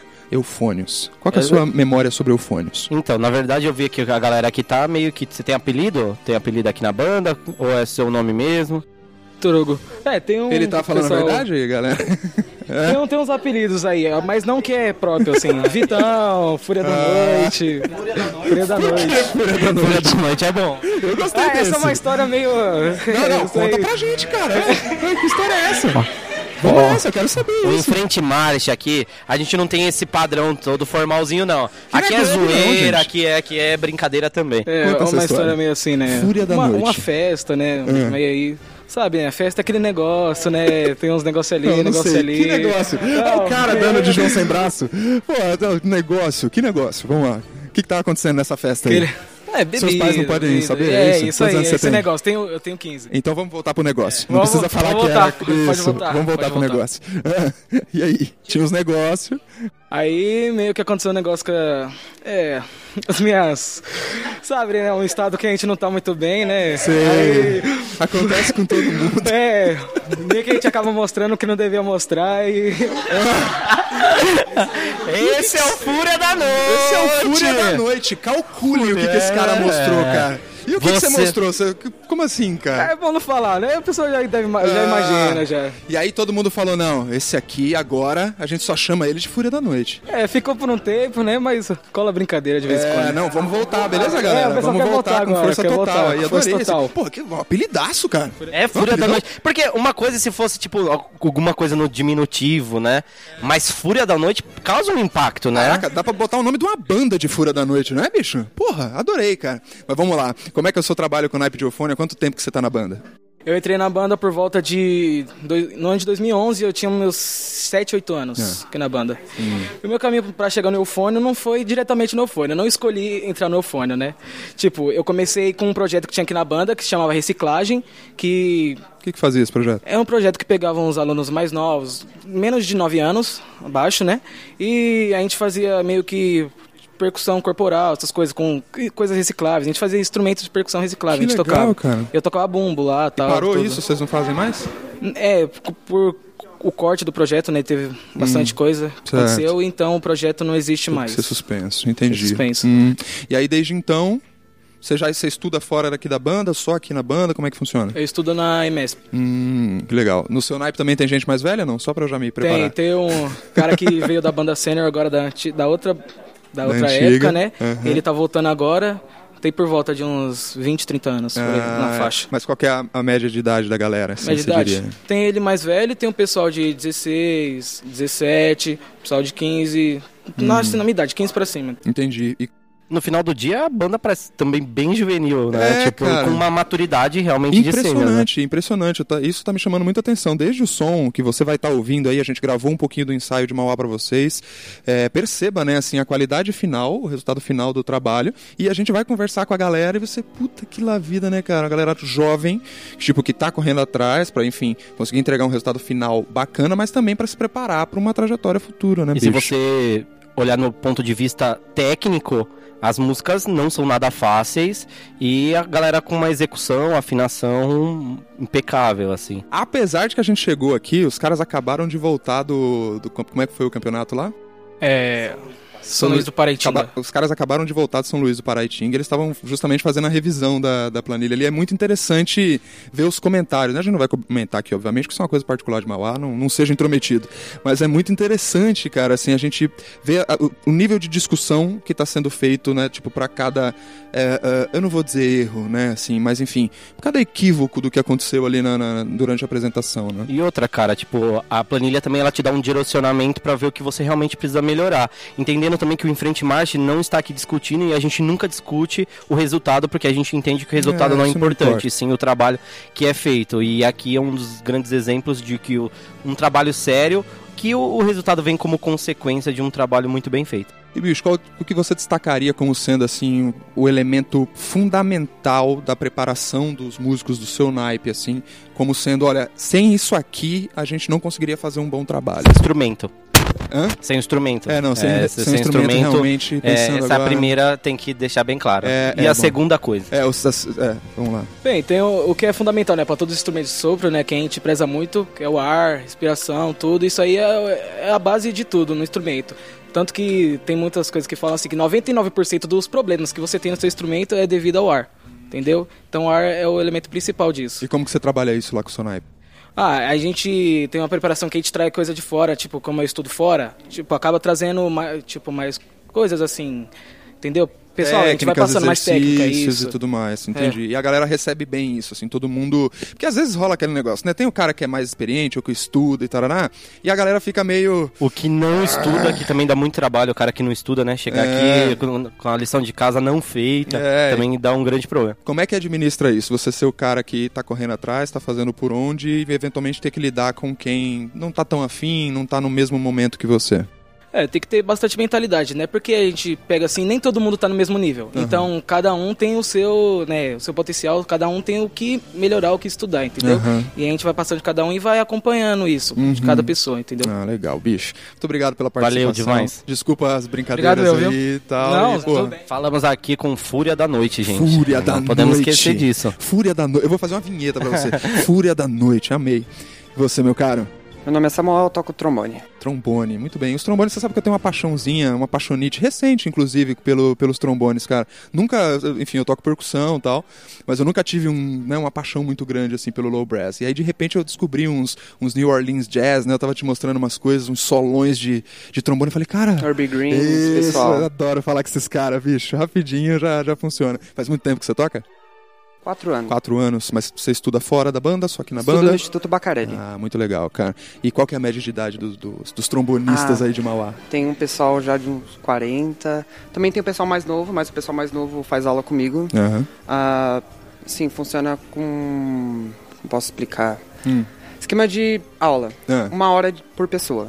Porque ah. a gente começa com aquecendo o pessoal. Todo mundo. Depois é uma hora por pessoa. Ah, você faz uma hora com cada um dos é. membros do. É, eu tento fazer assim porque eu, às vezes o horário é bem escasso, mas eu tento fazer. E é só os sábados que vocês fazem esse trabalho? Então, eu fico aqui de semana, porque ah. eu estudo em Bacarelli de tarde uhum. e de manhã eu venho aqui para estudar ou quem tiver aí para dar aula. Ah, entendi. E aí a galera vem te encontrar cada um no seu dia ou tem um dia sim, definido? Sim, tem um dia definido, assim, mais ou menos. Mais ou menos, legal, cara. E tipo, porra, você vê, a banda não para a semana inteira, né, cara? Dá a impressão de que a banda só se reúne no sábado e no domingo e não, durante a semana tá todo mundo ralando, né? Exatamente, cara. Como que. Falar, às vezes a gente fala assim, qual é o segredo para que uma banda seja uma banda de sucesso? Uhum. É trabalho, cara. É. Acho que é esse lema que eles usam, né? Garra União, é. é. acho que define um pouco sobre tudo que eles estão falando aqui. Suor na testa, é, né, cara? O que eu levo assim que só o estudo salva, né? Se você não estudar, não vai adiantar nada. Exatamente. Chegar aqui de domingo e tocar não vai adiantar nada. Uhum. Você tem que estudar, é. praticar o instrumento. Não vai cair do céu. E como é que é assim, o, o que, que o maestro te cobra, assim, com, com ah, relação ele, ao seu naipe? Como, é principalmente a presença, a confiança do pessoal, hum. é, não ter medo de tocar, hum. não, sabe, ajudar o pessoal. Porque é um pessoal bem novo, assim. E às hum. vezes eles têm medo do que fazer, do que falar, como uhum. tocar, como articular. Claro. E ele pede para ajudar dessa maneira, assim, dando aula, instruindo. Fazendo tudo. Cara, é, é muito legal, porque a, as meninas, agora em pouco, também falaram sobre essa história de presença, sobre essa história de, de, de, de, se posicionar. Assim, eu vejo que isso é uma coisa que vocês levam bastante a sério por aqui. Fala um pouquinho disso pra gente. O que, que significa você se impor, você, enfim, ter a sua presença, você ser respeitado, coisa do tipo. O que significa isso e o que, que é isso na prática, na hora de se relacionar com os outros mem membros da banda? Eu também sou novo, assim, eu tenho 17 anos e eu acho que tem que ter o respeito, não é só porque uma pessoa é nova, não é só porque a pessoa não tem uma vivência assim, em meio de bandas, em meio de orquestras assim, que você deve desmerecer ela. Você deve respeitá-la, do mesmo jeito que eu vou respeitar uma pessoa que tem 40 anos, eu vou respeitar uma pessoa que tem 13, 12. Tem que tratar da mesma maneira, não de outra forma. Hum, entendi, cara. Muito interessante perceber essa cultura, né? Que é algo que realmente, às vezes a gente não sabe muito o que, que a gente representa, o valor que a gente tem. A gente permite algumas situações, né? Ter alguém para falar, ó, levanta a cabeça. Como é que é o... Né? Levanta a cabeça, senão a coroa cai. Ah, nossa! que Nossa, bosta, isso é muito ruim, mas é, eu entendi mas, a sua analogia. É, entendi, entendi. Cara, é domingo de manhã, sacou? Me dá um desconto. Tá, tá bom, tudo bem. Então tudo bem. Seguimos nessa, então. Levante a cabeça, senão a sua coroa, sua coroa cai, tá bom? É, fica aí essa filosofia de boteco. É. Né? E agora, assim, eu não, eu não, lembro se eu já perguntei isso, mas você pretende continuar na música depois da. Pretendo, pretendo continuar sim. Qual que é o eu... próximo passo? Você está estudando agora. Agora. Você está estudando agora na. É agora. É. Você está estudando agora, mas qual que é o próximo passo? Onde pra você é, quer ir? Eu toco no Instituto. Eu toco na Orquestra Juvenil do Bacarelli. Uhum. Meu próximo passo é pensar uma orquestra acima. Não profissional, mas uma orquestra jovem um pouco mais evoluída. Hum, legal, cara. Bicho, muito obrigado. Valeu. Valeu pelo seu depoimento. Muito bom, muito feliz. Quem que é o próximo? Opa, e aí? Esse é o cara do, do dos batuques. Agora, agora, a gente, tá agora a gente tá em casa. Agora a gente tá agora em casa. Agora a gente pode perguntar tudo. Não é? Que a parte. é, vamos lá. É, agora a gente descobre, né? Meu nome é Guilherme, toco percussão. Ah, muito bom. Qual ah, não, não é por nada não, mas é o melhor naipe da banda, assim, de qualquer é, banda, de eu qualquer acho. banda, né, cara? Acho que acho percussão que é... é o melhor naipe que existe, assim. É indiscutível isso aí. É indiscutível. É indiscutível, eu acho também. É, você é chefe do naipe de percussão inteira ou de algum segmento específico? Como é que funciona aqui? É, a gente na verdade, eu sou, sou chefe do naipe de percussão inteiro. Tem uhum. eu e mais uma pessoa, que é o tá. Heitor, que ele não pôde ver hoje. Não. Nós somos as pessoas mais velhas do naipe, né? Uhum. Diferentemente do pessoal que que dos outros naipes que o chefe de naipe é mais novo. Assim. É, vocês invertem é, essa a gente essa é que a gente é ah, cuidado um pouco mais velho. Aí, Sim. Se eu fosse vocês, eu pegava um dos menores, trabalhava esse cara rapidão e deixava ele para ser o chefe, porque pros outros pros Não, outros mas naipes já tá super do pessoal tem super capacidade assim, tipo, é super na boa. E cara, me, me responde uma coisa a coisa que a gente mais tem dor de barriga, né, assim, ou na cabeça, onde você preferir, é manter a galera engajada em, principalmente no nosso caso, é, estudar um instrumento em casa, desenvolver as suas técnicas, estudar as músicas e vir para o ensaio com regularidade. O que, que você faz para manter a sua galera engajada com o trabalho na percussão? Bom, é, o trabalho na percussão é um pouquinho diferenciado, né? Pela dificuldade de a gente não ter os instrumentos para se deslocar até em casa e o pessoal tem que vir até a banda estudar, né? Mas a gente implementou uma cultura aqui na banda há uns cinco anos atrás de as pessoas saírem para fora para estudar, né? Tipo, a gente dá o máximo de suporte aqui e as pessoas irem procurar, é, procurar conservatórios. E hoje, tipo, deu muito certo porque é, 95% da galera assim estuda fora, sabe? São só dois alunos da percussão que não estudam em conservatório, assim. Então é um, é um trabalho hoje mais relax, né? Que o pessoal, tipo, tem os seus professores, né, fora daqui da banda, eles têm um conhecimento maior. E aí o trabalho, tipo, de chegar aqui é só, tipo, às vezes dividir as partes, né? Ver o que cada um quer tocar, porque como a gente é o pessoal um pouquinho mais, mais evoluído, assim, dá pra gente rodar bastante, né? Que é uma outra, uma outra dificuldade que a gente tem bastante, né? No mundo, no mundo da percussão. É, como é que vocês fazem isso, cara? Porque se... Bom, me corrija se eu estiver errado, mas normalmente a gente, principalmente com as músicas sinfônicas, né? Propriamente dita, é, a gente não tem um cara fixo sempre tocando uma marimba, tocando um tímpano, tocando, enfim, um campanário, seja o que for. Normalmente a gente, a pessoa toca por um período e depois roda para que o outro tenha oportunidade de estudar também também. É assim aqui e como que vocês fazem esse giro? Sim, aqui a gente preza por isso também. Tem, claro que tem um, algumas pessoas que têm mais facilidade, né, com instrumentos de teclas, algumas pessoas têm mais facilidade com peles, mas só que como todo mundo estuda, a, o intuito é a gente rodar mesmo, conhecer o mundo da percussão, né, porque às vezes a gente que toca percussão assim não conhece todo o universo, é é muito legal assim, sabe? Então as pessoas têm que passar por tudo, assim, é tipo, a gente preza por isso aqui mesmo. Total, cara. E agora deixa eu te fazer uma pergunta sobre o futuro. Viver de música já é um problemaço. Ah, eu que o digo. Já é um eu problemaço. Ser percussionista querendo viver de música é um problema maior ainda, né, cara? Como é que é a sua perspectiva para o futuro? O que, que você quer fazer depois desse ciclo de Mauá? Ou você não pretende se desligar de Mauá em tempo algum? Às vezes... Eu, eu comecei na banda em 2007, né? Ah. É, e depois eu entrei em conservatório, né? Eu, faz cinco anos atrás eu estudava na Municipal. É, depois da Municipal eu fui pro Bacarelli, né? Aí eu toco na, toco na orquestra lá, na Sinfônica. É, lá a gente ganha uma, uma bolsa, um salário, né? Praticamente, né? Pra gente manter os estudos e, e atualmente, assim, meu objetivo é estudar para ir para fora, né? Porque aqui é, a gente sabe que é um pouco difícil, né? É. E o meu intuito assim é terminar a universidade, né? E sair para ir desbravar. Assim, e é percussão mesmo que você estuda Sim, na veia, é isso que você quer tocar. Eu estudo percussão desde 2000 e, estudo mesmo assim em conservatório desde 2013 assim. Olha aí, cara. E aí é tipo é uma, uma vertente que eu quero seguir, assim, Legal. sabe? Muito é maneiro, uma coisa que eu cara. quero ir pra frente. Maneiro. Que você ia perguntar? Não, é, na verdade eu ia falar, né? E é, eu acho que é um, acho que uma novidade pra galera. É, no meio agora no mês que vem eu tô indo embora do país para estudar música. É, tô indo pra Europa. E, cara, é sensacional porque eu acho que agora a gente pode dar alguns. Sim, esse vagabundo vai me abandonar aqui com o meu gravador, meu microfone e um monte de trampo pra fazer e ele vai lá pra Dublin. E aí, cara, é para estudar no conservatório de Dublin, então é, eu acho que tudo na vida, assim, eu acho que tudo, tudo parte de um sonho, né? Eu, desde pequenininho, eu toco desde os nove. E desde, do, de, desde pequenininho eu tive um sonho de um dia sair uh, do país e esse dia chegou mas tudo foi motivado através de um sonho. Eu ouvi você dizer, é, é a mesma coisa de talvez ouvir eu, eu pensar como era um tempinho lá atrás na minha vida. Então acho que assim, nós que vê, eu pelo menos, eu digo aí no meu cenário, que eu vim da periferia, da onde eu moro, é, ter essa oportunidade é muito gratificante e, da, e e no final do dia agradecer a música, né? Porque foi ela que proporcionou isso tudo pra gente. Então, ouvindo você falar, dando um parênteses, então acho que todo mundo consegue chegar. Sim, exatamente. É, é a mesma situação, assim, né? A gente aqui também é, vem, todo o pessoal vem da periferia, assim, e só de o pessoal conseguir estudar fora aqui de São Paulo, ter um conhecimento, né? Ir para fora, é, já é muito gratificante, assim. Agora, quando a gente consegue ir para fora mesmo, é, é, uma coisa que a gente toma de exemplo, assim. A gente se agarra nisso, assim, nessas coisas. Legal, cara. Muito bom, muito bom.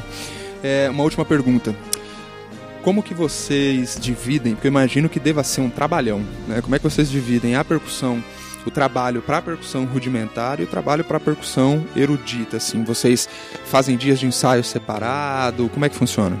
É, então, é aqui é um pouco complicado porque o, o pessoal é, fica a semana inteira fora estudando, né? Então, o que a gente mais trabalha mesmo é a parte de percussão rudimentar, né? Porque a gente o, o Marinho precisa que a gente às vezes escreva um, um groove, alguma coisa, e a gente trabalhe mais em cima disso. É, a gente foca mais nessa parte. Percussão erudita, assim, a, a, o, a gente deixa um pouquinho mais solto, porque como cada um tem um, um professor, sabe, um, um jeito de pensar, aí meu trabalho, assim, é só chegar, olha, faz desse jeito que talvez funcione. Tipo, ah, Entendi. legal, funciona assim. Mas o trabalho maior mesmo é da percussão rudimentar, sabe? A gente escreve as coisas e vê as partes, às vezes, às vezes ensaia junto, sabe? Toca junto, mar... quem não puder, marca ensaia à noite, a gente vem e toca aqui à noite. E funciona basicamente desse jeito, assim. Show de bola, cara, fantástico. Muito obrigado pelo seu depoimento. Obrigado, Valeu de mesmo, verdade. Bicho. O... A gente tem que só uma palavrinha com o Márcio, porque ele tem que ir. E aí, quem, quem é quem, quem tá faltando aqui? Negrete. Quem é o Negrete? podemos, podemos bater com ele rapidão e aí a gente faz? que ele é o último, aí a gente termina. termina Só tem ele então, é isso? Só tem ele. Ah, né? legal. Então vamos lá, cara. Seu nome e o seu naipe. Tudo bem? Meu nome é Lucas Negrete, né? Como É. já falaram aí. Sou chefe do naipe de tubas. Cara, a gente tava conversando um pouquinho antes da gente, né? Enfim, antes de abrir o microfone e começar pra valer, que você é chefe do naipe mais velho da banda, Sim, né? A gente percebeu aqui uma característica interessante, né? Ou músicos é, jovens sendo chefe de naipe de gente mais velha, é, e no seu caso, é assim também no, no, no naipe de tuba? Então, eu meio que fico ali no meio, né? É. Porque tem gente mais velha do que eu e também tem os mais novos. Ah, no naipe. É um naipe mais completo, mas todo mundo é velho. então, mas pô, mu- muito interessante, cara. Como é que. Porque assim, uma coisa é você lidar com músicos que. É, tão, tem mais tempo disponível porque são mais jovens, porque não estão estudando ou não trabalham e coisa do tipo. Esse é um tipo de trabalho. Como é que é lidar com músicos um pouco mais velhos que vai, vão ter aquela rotina um pouco mais carregada, vão trabalhar, vão estudar, às vezes até ter outros compromissos, filhos e coisas do gênero assim. Como administra isso dentro do naipe de tuba da Lira de Mauá? Então, hoje no naipe de tuba, o único que trabalha com a música mesmo sou eu, no dia a dia, normal. Os outros têm outros trabalhos, outros afazeres, né? E o que a gente faz que é muito bom é, tipo, a gente tem um grupo no WhatsApp que a gente conversa bastante e eu envio sempre para ele as músicas que vai passar no final de semana, pro pessoal quando tiver um tempinho tá sempre estudando, né? Para chegar mais ou menos desenrolado aqui no final de semana e só juntar tudo, a gente dá uma passadinha entre a gente e entrega pro Marim. Entendi. E na média é- isso funciona, assim, a galera sim, estuda, sim, se dedica. Sim, o pessoal estuda pra caramba. Hum. O pessoal estuda... Cada um sabe da sua responsabilidade, né? Uhum. É porque o naipe de tuba hoje é um naipe que a maioria veio de fora. Hum. Antigamente, eu cheguei aqui em 2007, era um naipe que, tipo, sempre se foi construído aqui na Lira de Mauá. Certo. Todo mundo cresceu junto Aham. e foi tocando junto. Só que hoje, nessa volta da Sênior, é um pessoal que vem de fora. Hum. Então, no começo até tinha um choque, um pouquinho de choque de personalidade, essas coisas. Mas hoje Claro. o pessoal tá entendendo que cada um tem sua responsabilidade, Uhum. tem que estudar para chegar aqui só e só tocar, né? A Entendi. gente não tem mais o dia inteiro para ficar cobrando, Justamente. para ficar ensaiando essas coisas. Uhum. Então, cada um tem que saber onde aperta, né? É claro, cara, senão a coisa não vai pra frente, né? Há quantos anos que você tá aqui na banda? Entrei em 2007. Em 2007. A sua formação base em música foi aqui em Mauá ou você começou em outro lugar? Então, eu, eu morava no Rio de Janeiro, né? Ah, Aí eu comecei a estudar música no Rio de Janeiro. certo. Só que onde eu desenvolvi mesmo foi aqui em Mauá. Quando eu vim pra Hum. cá em 2007, que eu comecei a pegar Já tocando firme. tuba. Não, não, eu tocava trompete. Ah, tocava trompete. Aí cara. cheguei aqui, Aham. Aí na época que eu entrei era muita gente, né? A pessoa falou, ó, tem tuba pra você tocar. Se você quiser, você toca tuba. Ah. Eu falei, caramba, né? Eu falei, não, foi beleza. Aí foi tuba. quando eu comecei a estudar e peguei gosto pelo instrumento. Ah, e ficou na Tô tuba, até nunca hoje. mais largou. Sim, hoje a gente toca você falou fora. que trabalha com música fora? Sim, sim, eu Ah. toco na banda do Exército também. Ah, maneiro, que legal. toco na cara. banda do Exército. Tem uma galera, né? Temos amigos nossos que É. estão também tocando no Uma exército, galera. né, cara? Uma, galera, lá, bom que a uma gente é da. Lira de Santana de Parnaíba. Então a gente lá tem uma galera também que toca no exército e começou agora também e tal. E a galera tá se engajando. O exército tá fazendo muito esse trabalho, né? Sim, legal. O Exército. A banda do Exército é uma banda muito boa, né? Uhum. Então, hoje em dia, vários músicos de diversas qualidades, diversos estados, procuram a banda do Exército para fazer as provas para estar tá entrando. É, acaba virando uma alternativa viável. A gente estava conversando né, com o Kleber, assim, tem poucas alternativas atualmente, Sim, né, assim, e o Exército é uma dessas poucas, Sim, né, cara? hoje em dia o meio de orquestras, de bandas sinfônicas está tá bem complicado. Uhum. Então a gente tem que, entre aspas, né, apelar para onde tá tendo alguma coisa, né? É, total, cara. Cara, e eu acho que é exatamente isso que você tá falando é o que a gente tomou a nossa, nossa que nós tomamos a nossa iniciativa aqui de fazer Isso. um podcast onde a gente divulgue isso, né? É. É, a gente faz esse conteúdo não só apenas para as pessoas que, que conhecem bandas e fanfarras, mas as pessoas que não conhecem também. Uhum. É, lá onde você, da onde você chegou, Mauá já foi a sua primeira opção? Você tinha mais opções? Ou as bandas e fanfarras na sua época ainda eram um pouco escassas, assim? Então, Mauá sempre foi minha opção, que eu sempre vi Mauá como a banda, o ícone, né? É. No meio de bandas e fanfarras. Então sempre foi um sonho meu estar participando da banda. Então quando Uhum. eu vim pra cá, eu não tive dúvidas. Falei, não, eu vou pra Mauá e é isso. E você mora aqui em Mauá mesmo? Moro, moro aqui em Mauá. É, Hoje eu moro legal, aqui em Mauá. cara. E a pessoa que mora aqui em Mauá, que tá afim de participar da banda, como é que ela faz? Então, eu só vim aqui durante a semana, tá conversando com o Kleber Uhum. ou com a Thalita, Certo. que rola as aulas durante a semana. E assim vai. Hum, entendi, cara. Muito bom. Valeu, bicho. Valeu. Muito obrigado pelo seu depoimento. Valeu, obrigado cara. eu. Tamo um abraço. Junto. Esse foi o papo com os chefes de naipe de Mauá, que muito interessante, né, bicho? Cara, Vários pontos. Como que pode? É, 14 cara. anos, 13 Exato, anos. Cara. O negócio tá. tá eu tô me sentindo tá mais velho do que eu deveria. eu acho. Ué, a idade chega pra todos, né? Minha avó falava isso.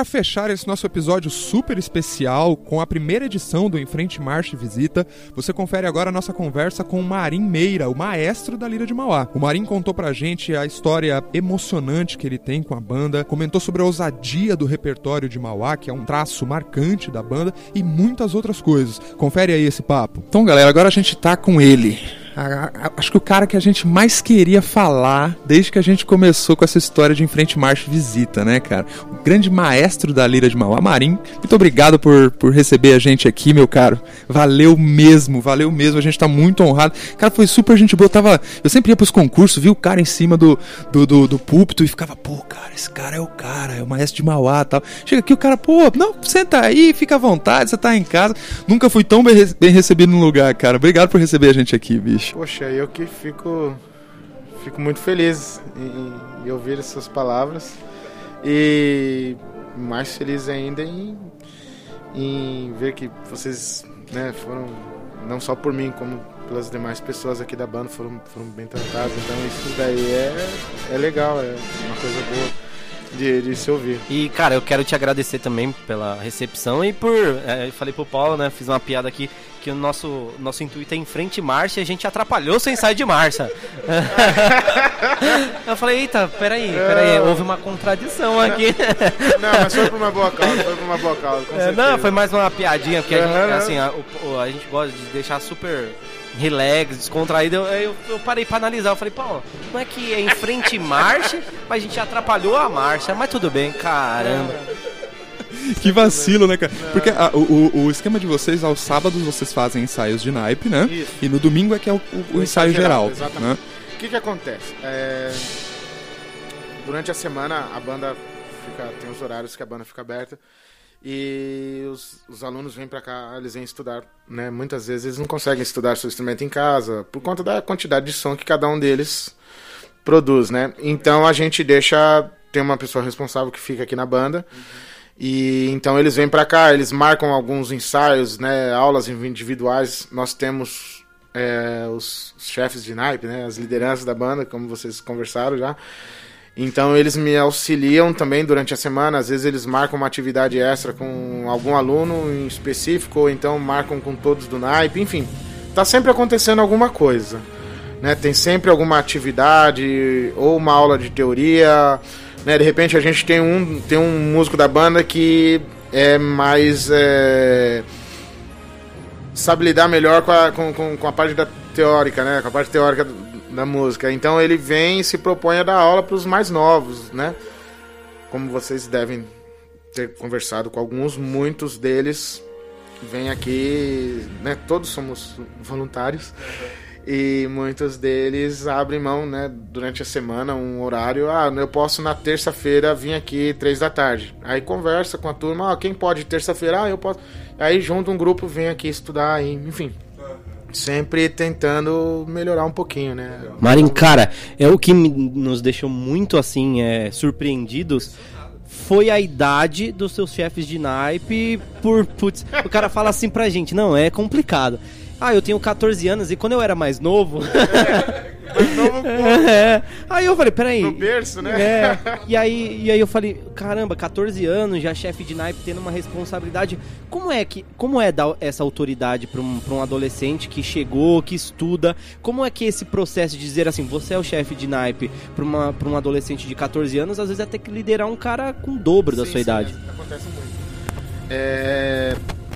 Primeiro assim, é, é, são pessoas que, que que participam da banda há algum tempo e e eles adquiriram essa condição né, de, de, chefe ou líder da, do naipe por conta do estudo e merecimento mesmo. E são pessoas que, como vocês viram, são super jovens, são, são, são muitos são crianças ainda, né, adolescentes. E eu fico o tempo todo tendo que conversar com eles, policiar isso daí, né? Porque no início foi meio confuso. Alguns achavam, não, eu sou chefe de naipe, então o negócio é do jeito que eventualmente alguns deram certo, outros não. Aí eu tive que conversar e falar, olha, é, determinada atitude não, não, não é legal. Eventualmente, experimenta da próxima vez fazer diferente. Então, assim, eu vou conversando com eles, não tem, não tem outra solução. O que, que acontece? É, o nosso projeto passa por momentos extremamente difíceis. É, seria ideal, de repente, eu ter músicos profissionais nessas, nessas posições? Eventualmente, sim. Mas a gente não tem esse, esse recurso, essa condição. Claro. Então, foi. Eu, eu, eu, eu procurei pensar de uma forma onde eu agregasse valor tanto para a pessoa como para o grupo. Então eu fui vendo aquelas, aquelas pessoas que tinham algum perfil, né? Muitos deles o perfil era avaliado tecnicamente mesmo, né? E, e aí era uma referência. Pô, o menino é uma referência. Os demais, o, um exemplo, sei lá, o, o Vitor Delfone, um menino super novo. Mas ele é super talentoso também. Né? Então, é, nós olhamos aqui, eu olhei aqui e falei, não, esse menino é talentoso, é uma referência, ele, ele contribui de, de alguma maneira. Né? Ele acaba sendo um, um, espelho para os demais que, tão, que são novos também, que estão começando, mas ele já conseguiu evoluir tem uma evolução no tamanho do instrumento que já me ajuda nesse sentido. Então, muitas vezes tem que sentar com eles, tem que conversar sobre disciplina. Isso acontece o tempo todo, né? entendeu? Até porque eles são muito novos, então eles fazem coisas que às vezes você para e pensa, pô, filho, isso não, é. não tá certo. A gente, né, às vezes rola um puxão de orelha daqui e dali. Natural. Mas é, exatamente, é natural. E é um processo que acaba fazendo com que a banda, o grupo mesmo, vá crescendo mais. Perfeito. São, são pessoas que estão aqui dentro, que muitos deles ficam aqui durante a semana estudando. Uhum. E aí, né, nessa questão deles estarem estudando, eles se tornaram referência também. Então a pessoa, pô, fulano fica ali estudando e ele consegue tocar mais afinado. Então vou fazer igual ele porque eu vou tocar afinado. Então uhum. acaba. É uma liderança pelo exemplo, né? É, cara? exatamente, uhum. né? A gente tenta usar o de melhor que cada um deles tem para agregar valores ao, ao, grupo. E a sua trajetória aqui em Mauá foi assim também, Marinho? Marinho, você passou por uma, uma, uma, fase de, de estudo aqui, você já chegou formado? Qual que é a sua história com Mauá, assim? Como é que, como é, que é a sua trajetória aqui? Gente, a minha história aqui é o seguinte, ela é bem O cara longa. ele coçou o queixo agora, galera, só pra vocês terem uma ideia. Não, eu tenho uma história linda aqui com esse lugar. É... Meus pais, meu pai foi músico da banda por muitos anos, é, meu irmão foi músico, inclusive ainda tenho até hoje um irmão que toca na banda. E isso na década de 80. Meu pai foi o primeiro trompete da banda, solista. Que legal, cara. meu irmão tocava percussão. E aí eu cheguei aqui por volta de 86, assim, eu era bem criança. e, e fui e comecei a estudar. A, a, a banda naquele tempo, né, na década de 80, final da década de 80, 90, tinha algumas questões similares a que a gente tem hoje. Essas, né, você tinha, uh, tinha os professores, né, você tinha o maestro, o, maestro assistente e um professor de, de, de, de teoria. Eram eh, basicamente eles três que cuidavam da banda. Uhum. E, mas você tinha os, as outras pessoas que iam estudando e você Porra, fulano ali tá estudando escala e tá melhorando. Vou estudar escala também. Uhum. Então é uma coisa que é um processo meio que assim, o que nós estamos fazendo hoje era o que acontecia alguns anos atrás. Uhum. Aí o Marinho chegou aqui em 86, começou, foi tocando percussão. E... Tá vendo, cara? É. cara, eu, eu, vivo falando isso e a galera fala que eu tô sendo bairrista. Mas todo cara bom é percussionista, meu. Ou pelo menos nasceu lá, entendeu? Ou trompete. É, do, é, do, é, dois, dois lados. Ou é o cara começou no trompete ou o cara começou na é, percussão, bicho. Pode olhar. No meu caso, eu sou filho de trompetista. É, olha lá, tá vendo? Meu, meu pai toca trompete até hoje.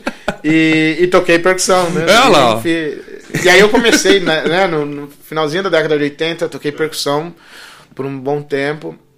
Comecinho da década de 90, eu comecei a tocar tocar melofone, cara. O instrumento hoje em dia não é muito usual, né? É, é não afina, não afina. É, um instrumento, é um instrumento difícil. Era um melofone mi bemol, cara. Nossa. Era terrível. Afina essa bosta! Era difícil, gente. Aí depois, aí eu toquei melofone, sei lá, acho que um ano. Aí depois eu fui tocar bombardino. Aí toquei bombardino um pouco tempo, um ano, um ano e meio, assim. Aí comecei a tocar trombone. Aí estudei, comecei a estudar trombone. E, e o trombone me acompanha até hoje. Eu sou músico do, do Teatro Municipal de São Paulo, sou trombonista da orquestra, enfim. E, e, e eu comecei aqui, né? Foi essa falando assim, dando uma, uma pincelada bem, bem básica. Uma né? coisa muito legal é que os maestros hoje em dia, Frigideira, trombonista, trombonista. Rogério Gineoli, lá de onde Sim. a gente é músico, lá na uhum. de Santana, Sim. trombonista, Marinho, é. trombone, eu não sei o que tá acontecendo, não. Acho que eu vou é. pro trombone. Então, é, acho que eu vou trombone... começar a reconsiderar esse negócio de percussão aí. É, olha, fica a dica, hein? Hashtag fica a dica. Hashtag fica a dica. Entenderam? Aí eu, eu, eu estudei, comecei a estudar trombone aqui na Lira e, sei lá, depois de algum algum tempo, eu fui estudar com os professores já da, da, escola de música de São Paulo, onde eu estudei até me profissionalizar. E era acontecer assim, eu ia para São Paulo, ia para a escola, fazia aula com, com os professores, vinha para cá, repassava. É o mesmo que acontece hoje, por isso que eu digo que aquela, aquele tempo era meio o que estamos fazendo hoje era meio similar ao que acontecia antigamente. Então eu, eu fui um dos primeiros a a sair daqui de Mauá para estudar fora. E, enfim, nós íamos, fazíamos as aulas e voltava para cá, ia repassando para todo mundo. E nisso você ia incentivando um amigo daqui, outro dali. E daí da minha turma, né, da, da geração, né, que eu cheguei aqui, nós tivemos inúmeros músicos, nós tivemos trompetistas, trompetistas na Sinfônica do Estado, na USESP, nós temos eufonista na, na, na, na Banda Sinfônica do Recife. E assim, nós temos trombonista na Filarmônica de Goiás, que se formou em Rotterdam, na, na Holanda. É, assim, muita gente boa saiu daqui, assim. É, não, e, e, assim, eu achei muito interessante até conversando com, com. Te deu uma canseira, mas eu acho que foi bom a gente ter conversado com seus chefes de naipe primeiro antes de conversar com você, porque a gente já sentiu algumas coisas, assim, que me parecem ser traços marcantes da, de Mauá, né, assim. E, e essa questão dos estudos, né, assim, acho que a maioria deles, é, é, se não todos, disseram estudar fora, né, em algum lugar e tal. Tem, é, e isso não é muito comum nas outras bandas, né, esquerda, porque assim, normalmente a galera entra na banda com a expectativa de aprender né, alguma coisa e eu acho que justamente essas referências, né, esses exemplos, eles não, não aparecem é, para motivar a pessoa a ir buscar estudo, né? O que, que acontece? Como eu toco no, no teatro, é, sempre que possível eles estão lá assistindo concertos. É, ou eles vão para assistir um concerto ou vão para assistir um ensaio geral, que às vezes é um ensaio aberto, um ensaio geral. E, e isso é proposital para despertar esse, essa, esse, desejo. Essa, esse desejo, essa vontade em, em, querer estudar, em, né, em tocar melhor, em ver, de repente eu converso com eles, né? Muitas vezes eles vão assistir algum concerto e falam, Pô, isso que eu faço lá, o que as pessoas estão fazendo, vocês podem fazer. E, e, e, e, na orquestra do teatro nós temos inúmeros músicos que vieram das bandas marciais. Então muitas vezes eles vêem algum solo, alguma coisa lá no teatro e falam, nossa, Marinho, viu o solo daquele daquele músico assim assado, eu falo, então, aquele cara tocou em tal banda marcial, assim. O que que acontece? Não é só o Marim que, que, que conseguiu chegar numa orquestra profissional, existem outras pessoas e, ou seja, eu mostro para eles que é possível. É possível chegar E hoje a gente tem um dado, a gente fez um episódio com a Bela Puffer, sobre a democratização da música erudita no Brasil.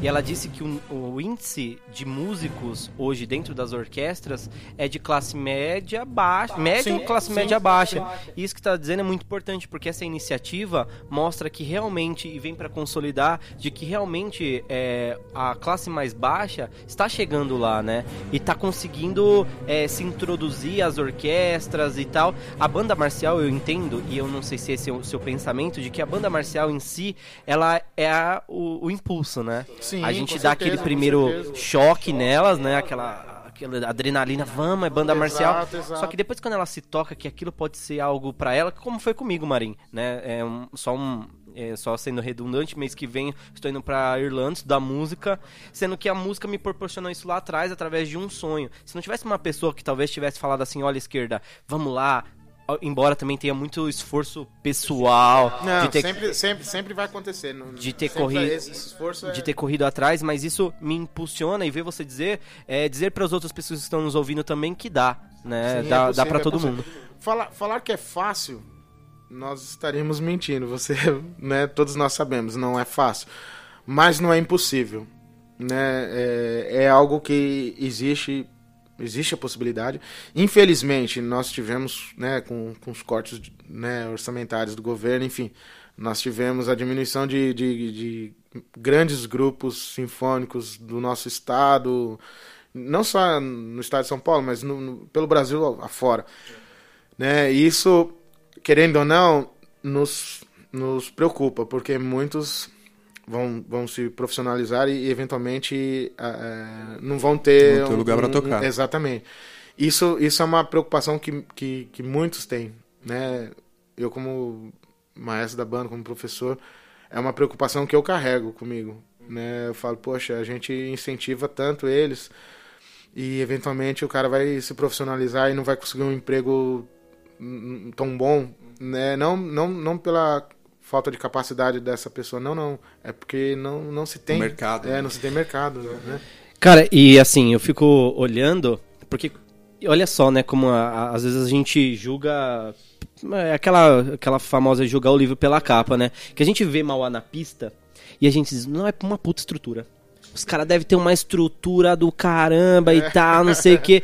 E aí, é, eu, eu falo isso sempre, né? Essa, essa coisa de vocês, Garra União Mauá, isso, isso reflete muito. Hoje a gente vindo aqui veio mais para dizer assim: olha, nem sempre você vai ter uma puta estrutura. Mas quando você tem paixão e, e, realmente coloca, veste a camisa, as coisas acontecem também, Exato, né? É, é uma, uma, uma somatória de, de ações.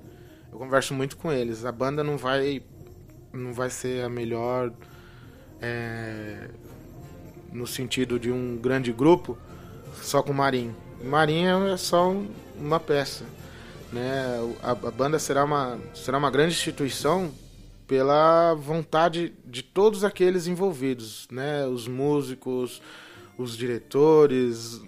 Gente, é, é, aqui em Mauá é, é acontecem umas coisas assim, incríveis. Às vezes a gente precisa fazer um almoço para a banda ir pro concurso. E às vezes a gente não tem o dinheiro mesmo para comprar os alimentos. Os pais, eles doam os alimentos. Que mano. Os pais cara. vêm fazer os alimentos.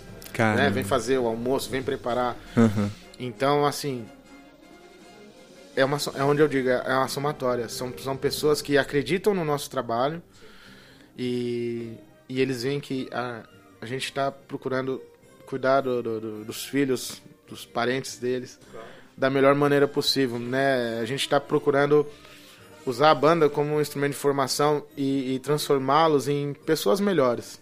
Eventualmente converso muito com eles também. Eu falo, gente, eu tenho, eu tenho plena certeza, não serão todos músicos profissionais. Mas é, o que eu quero é quando eu, eu encontrá-los lá na frente, ver vocês como pessoas melhores.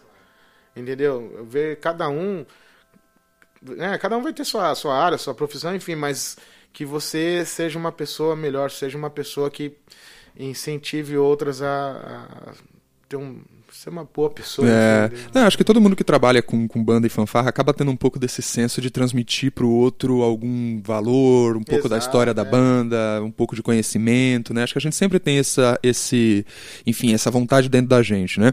Mas, Marinha, assim, mudando um pouquinho o, o, o eixo, né? Eu acho que Mauá sempre foi muito conhecida pelo seu repertório. Sim. Né, assim, é, é, uma coisa que é um traço marcante da banda, né, assim, principalmente por escolhas muito ousadas é, é, para tocar com uma banda marcial, né, com, só com instrumentos de metal e tal. Então eu queria, eu queria perguntar para você como é que funciona esse processo de escolha, é, de definição do repertório da banda, principalmente depois dessa renovação né, que vocês fizeram, se adaptando a, a um novo, é, enfim, um novo grupo, né, um novo conjunto. como é que é feita essa escolha do repertório? Por que, que vocês são tão ousados? Né, assim, onde que vocês querem chegar com isso e, e como que tá essa escolha de repertório para essa nova realidade de Mauá? É, é, essa questão do, do, do, repertório, acho que está um pouco no, no, DNA da banda. Sempre teve. A partir do momento que, que, que, que o grupo, enfim, lá atrás foi evoluindo, foi melhorando. É, acho que a gente também teve essa necessidade de, de pô, começar a tocar coisas diferentes. Né? Eu acho, como você mesmo disse, é algo marcante, né? Então a gente de repente saiu daquela linha muito talvez convencional, não sei, mas procurar trazer novos, eu brinco com, com, o pessoal, falar, ah, trazer novos sons aí, música nova, alguma coisa diferente, não ficar tocando uma harmonia tão convencional, dá trabalho, dá um trabalho grande, mas mas é, é. Dá um trabalho muito grande, mas é, é prazeroso. Eu acho que. E, e, acaba estimulando também o grupo. Eu acho que é, é uma das formas. Das, das fórmulas não, né? Uma das formas de, de, de, de estimular mais o grupo.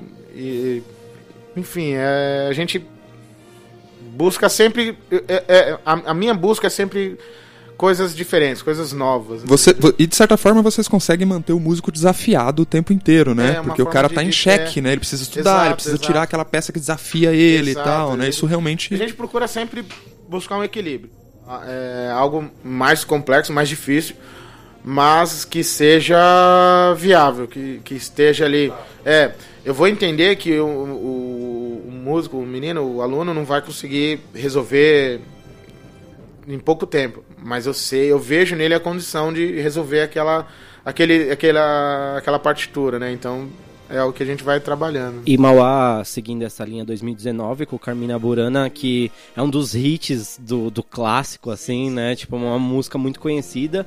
É, não sei qual época, 1800 e alguma coisa? 1890? Não, não. Assim, os poemas, são vários poemas. Eles são, são, são, são, são antigos. Mas a coisa de, de 1900, alguma coisa, não vou lembrar o ano exato, assim. E, isso. e aí o que me deixa, assim, legal é esse, isso que você falou, né? Essa parte técnica, a gente estava ouvindo um pouquinho lá embaixo, você vai poder ouvir aí no podcast um pouquinho da nossa, da nossa gravação aí.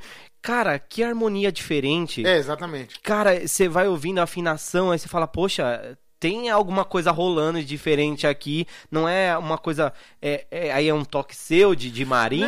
Não, então, aí é uma. É uma, uma questão do, do, do próprio compositor. Né? Quando foi feita essa transcrição para metais, é, é lógico, a obra tem um coro, um coro enorme, a orquestra é gigante. É, mas quando se fez essa transcrição, pensou-se em, em deixar o mais próximo, né? Do, do, do que é a, a obra. No nosso caso, o que, o que chamou a atenção de vocês é a questão harmônica também. É, a banda toca no mesmo tom que é o tom original. Ou seja, isso acaba dando um ganho para nós também, de, de trabalhar a, a, a música na, na, é, mais próximo do que ela é né? Então você trabalha com as tonalidades que o compositor pensou quando ele concebeu essa música para coro e orquestra. E a gente buscar, né, na, na, na transcrição, buscar as questões, é, não só ficar ali mostrando o tema e o acompanhamento, não, buscar o, o tema, os acompanhamentos, né? é, as questões harmônicas e, e, tentar deixar o mais rica possível, né? E, e, e, assim, me chamou muita atenção que eu tava ali tirando umas fotos. Enquanto a harmonia tava rolando ali, os eufones fazendo uns contrapontos Isso, muito é. bacana, cara. Eu falei, Jesus, Sim, tá acontecendo exato. muita coisa aqui. Muita né? informação. E, e, e, esse, e esse compositor, esse trecho em especial que vocês gravaram, que, o pessoal vai poder ouvir depois, acontece uma, uma coisa muito interessante que ele escreve o trecho em três, mas eventualmente você ouvindo a melodia, você acha que ela é em dois. Entendeu? Aí, tá, e a música uhum. tá acontecendo em três o tempo todo e ele tem várias frases, né? Vários discursos acontecendo na música. Muitos deles você acredita que a música é em dois, mas a música tá em três o tempo todo acontecendo. E, e isso é por conta do, do, compositor, do compositor, usar sim. algumas figuras rítmicas sim, que te sim. proporcionam esse, esse, Exato, essa sensação. Exatamente. É, ele cria frases, né, tanto melódicas quanto de acompanhamentos, que hora você fala, pô, mas isso é uma frase em dois, é um dois sobre três. Então acontece na música inteira. Em especial nesse trecho que vocês gravaram, né, o Fortuna é, acontece muito um 2 sobre 3. Tem outros momentos que é 3 sobre 4 e assim vai acontecendo. São várias pegadinhas, né, que, uhum. que, que o compositor faz. Pois é, cara, e é um negócio realmente impressionante de ver, porque aí é, o, é a história do espetáculo que a gente estava falando agora há pouco com o Márcio, né, cara? E aí um outro traço marcante de Mauá também, pelo menos numa, numa uma certa história recente, é a mistura, né? Ou pelo menos sempre a tentativa. Eu lembro de, cara, ter 12 anos de idade assistindo Mauá num estadual e vocês já coreografando na pista, né? Assim, já com essa intenção, que tá certo que foi um traço marcante também da, do final dos anos 90 ali, né? Exato. Que você tem Progresso, Mauá Exato. e tal, uma galera que... Grandes bandas fizeram, né? É. E aí, assim, a gente falando com o Márcio agora, como que a, a gente precisa redefinir, né? Repensar o modelo de concurso atual para que ele deixe de ser é, frequentado basicamente pelos músicos das bandas, que tocam e vão pro, pro, pra arquibancada ouvir, né? E, a, é, inclusive a gente falou que a linha de frente nessa essa questão ocupa um papel central, mas também a parceria entre maestro e coreógrafo, e principalmente é envolver o corpo coreográfico, né? Assim, na escolha das músicas, na escolha do repertório. O, o, no episódio passado, galera, vocês podem conferir aí. O Rogério fala um pouco de como foi a discussão dele com Pauline para a construção do Rei dos Reis, né? Tal, e da coreografia toda. tudo. Então, é, é inclusive, é, em. Onde foi o concurso que vocês foram agora? Desculpa. São Luís do Paraitinga. Inclusive, em São Luís do Paraitinga, vocês tiveram uma apresentação que foi um pouco diferente, né? Que já é uma marca de Mauá, né? De ter a entrada ali pro recuo, ter uma coreografia acompanhando e tal. Qual que é a sua visão, Marinho, no sentido de da união de escolha musical com uma apresentação mais espetacular, assim, o que, que você acha que deveria ser uma, o alvo, é, eu, né? Eu, eu, acho que, assim, é, essa questão que a gente, a gente conversa muito, né, entre os outros maestros, os músicos mesmo, Questão do público, primeira coisa, vamos lá no público. É, infelizmente, é, é, isso é geral, não só público de banda, né? Nosso público está carente de, de, de, de, cultura e educação mesmo. Então, muitas vezes as pessoas não, não têm nem conhecimento do que está acontecendo. E não porque elas. É, não, eu, resumindo, vai, eu dei uma gaguejada aqui. Mas é muitas vezes as pessoas não sabem o, o, o que está acontecendo porque não, não foi dada a elas a oportunidade de, de ter conhecimento, de ter uma educação legal, de ter uma cultura.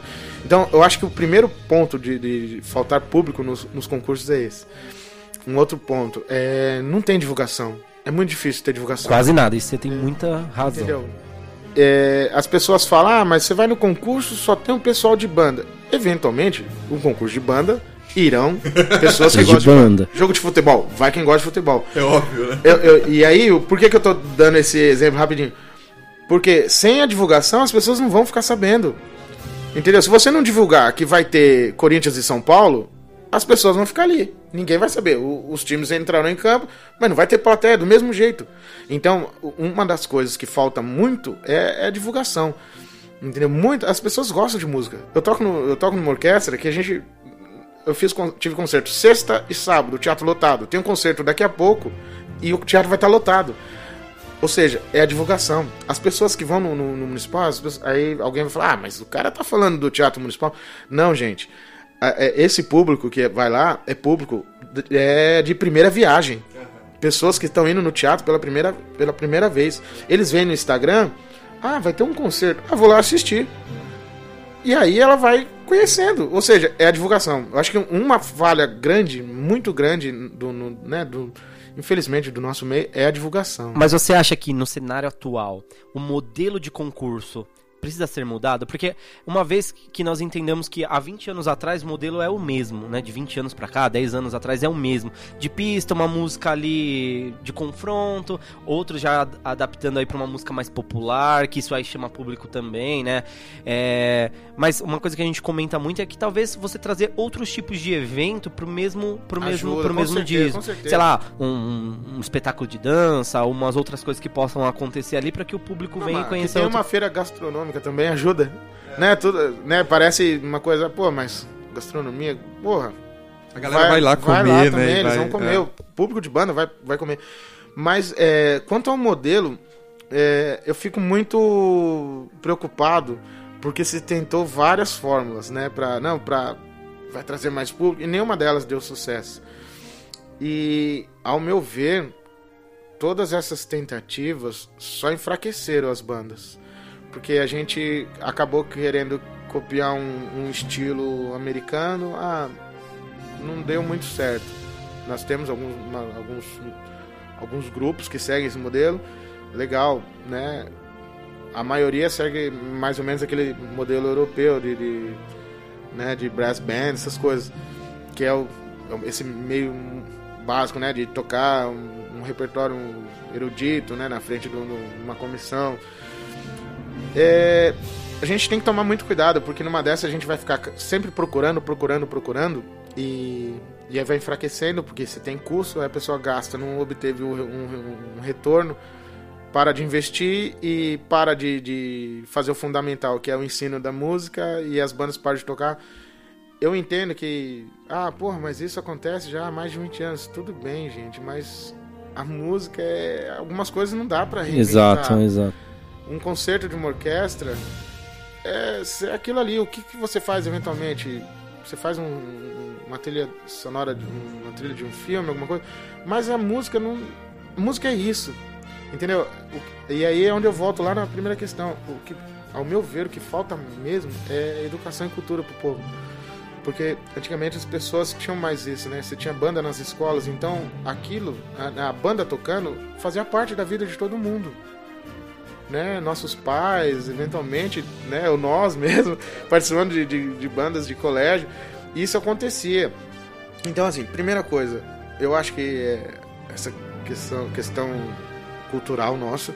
A segunda é a questão de divulgação e, e eventualmente, talvez um ponto bastante sensível, é capacitação das pessoas que estão liderando os grupos. Eu acho que isso é, é, é, é uma coisa bem, bem delicado, mas acontece muito. A gente tem, tem. E não porque as pessoas não querem. Não, é porque elas não tiveram oportunidade mesmo.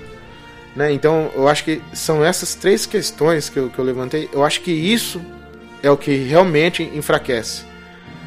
É, é, é, é, é duro? Pô, lógico que é. é. Né? Mas, mas eu acho que é uma realidade. É. Hum, e, tudo que vem acontecendo, né, aos anos, né, a gente vê, ah, vamos fazer isso, ah, vamos fazer aquilo, beleza, vamos tentar, lógico, todo mundo está querendo ver a evolução do meio. Uhum. Mas essas três questões que, que, que, eu levantei, eu acho que elas travam e muito o, o processo de uma forma. Perfeito, cara. De uma forma geral. Eu, eu te pergunto isso, bicho, principalmente porque é, é óbvio que o que Mauá fizer, Santa Isabel fizer, é, ou né, a época progresso tal o que as grandes fizerem, a tendência é que as menores acompanhem, né? Assim, até porque é menor no modo de dizer, porque vocês são todos amigos, Não, né? Assim, os maestros trabalho, são todos. o trabalho é o mesmo. É, e o trabalho, o trabalho é o mesmo, é o mesmo né? todo mundo. É mais pelo destaque, pela tradição, né? Pô, a gente tava, eu cheguei aqui brincando com o Kleber que Mauá foi fundado em 1936, cara. Então, imagina quanta história que Faz a banda um não tem. É, então. entendeu? E bandas que estão começando esse ano, então sempre vai ter essa diferenciação e naturalmente, naturalmente as mais premiadas vão ser as líderes, né? E o que elas fizeram fizerem vão ser imitados. Então eu tenho a impressão é, de que é claro que a gente precisa ter uma discussão no nível das federações, das associações e tal, para discutir modelos alternativos é, e que inclusive gerem renda e, e coisas do tipo. Eu acho muito interessante esses pontos que você colocou, que realmente acho que vai na direção do, do núcleo duro do problema, né? É, mas, mas ao mesmo tempo é, tem aquele lado de, de é, bom, as bandas, em alguns casos, né, elas fazem todo o desenvolvimento do trabalho de base, né, então é, isso inclusive foi um dos pontos que a gente discutiu bastante com o Kleber, né, é, como que é feito isso, tal, você contou agora um pouquinho sobre a questão dos chefes de naipe e tudo, então a gente tem primeiro essa galera sendo preparada, só que foi é, é, é, o gancho que eu faço sempre é com a entrevista que a gente fez com o prefeito de Itapevi, né, no dia do concurso, de justamente falar para ele, tudo bem, mas e depois? Né? E depois que esse cara. O que, o, vai acontecer? É, o Kleber falou muito sobre o ciclo do aluno, né? Sobre o cara realmente chegar a um ponto da vida que ele não, não pode mais permanecer vinculado à banda e que ele vai encerrar ali e eventualmente voltar igual eu, no caso, né? Que o esquerda continua sem parar. Mas eu fui, me formei, estudei e tal e voltei. Né? Tô voltando a tocar agora. E, e aí, só que por outro lado, tem essa galera com esse perfil do esquerda que não, nunca parou, que continua tal que tem boleto para pagar, cara. Sim, sim. Entendeu? Assim, e que poderia haver um modelo, e muitos. E não são é, poucos. E não são poucos. Porque normalmente o cara começou na banda, morava com os pais, era uma criança e papapá, e na vida adulta tem filho, conta pra pagar, é mó problemão. E, e o Esquerda fez uma colocação muito indignada uns episódios atrás aí, que inclusive esses pais de família que continuam tocando nas bandas, né, eles poderiam ter parte do sustento deles vindo desse trabalho com as bandas, desde que houvesse um modelo que remunerasse o trabalho dele, que não fosse só uma coisa por paixão.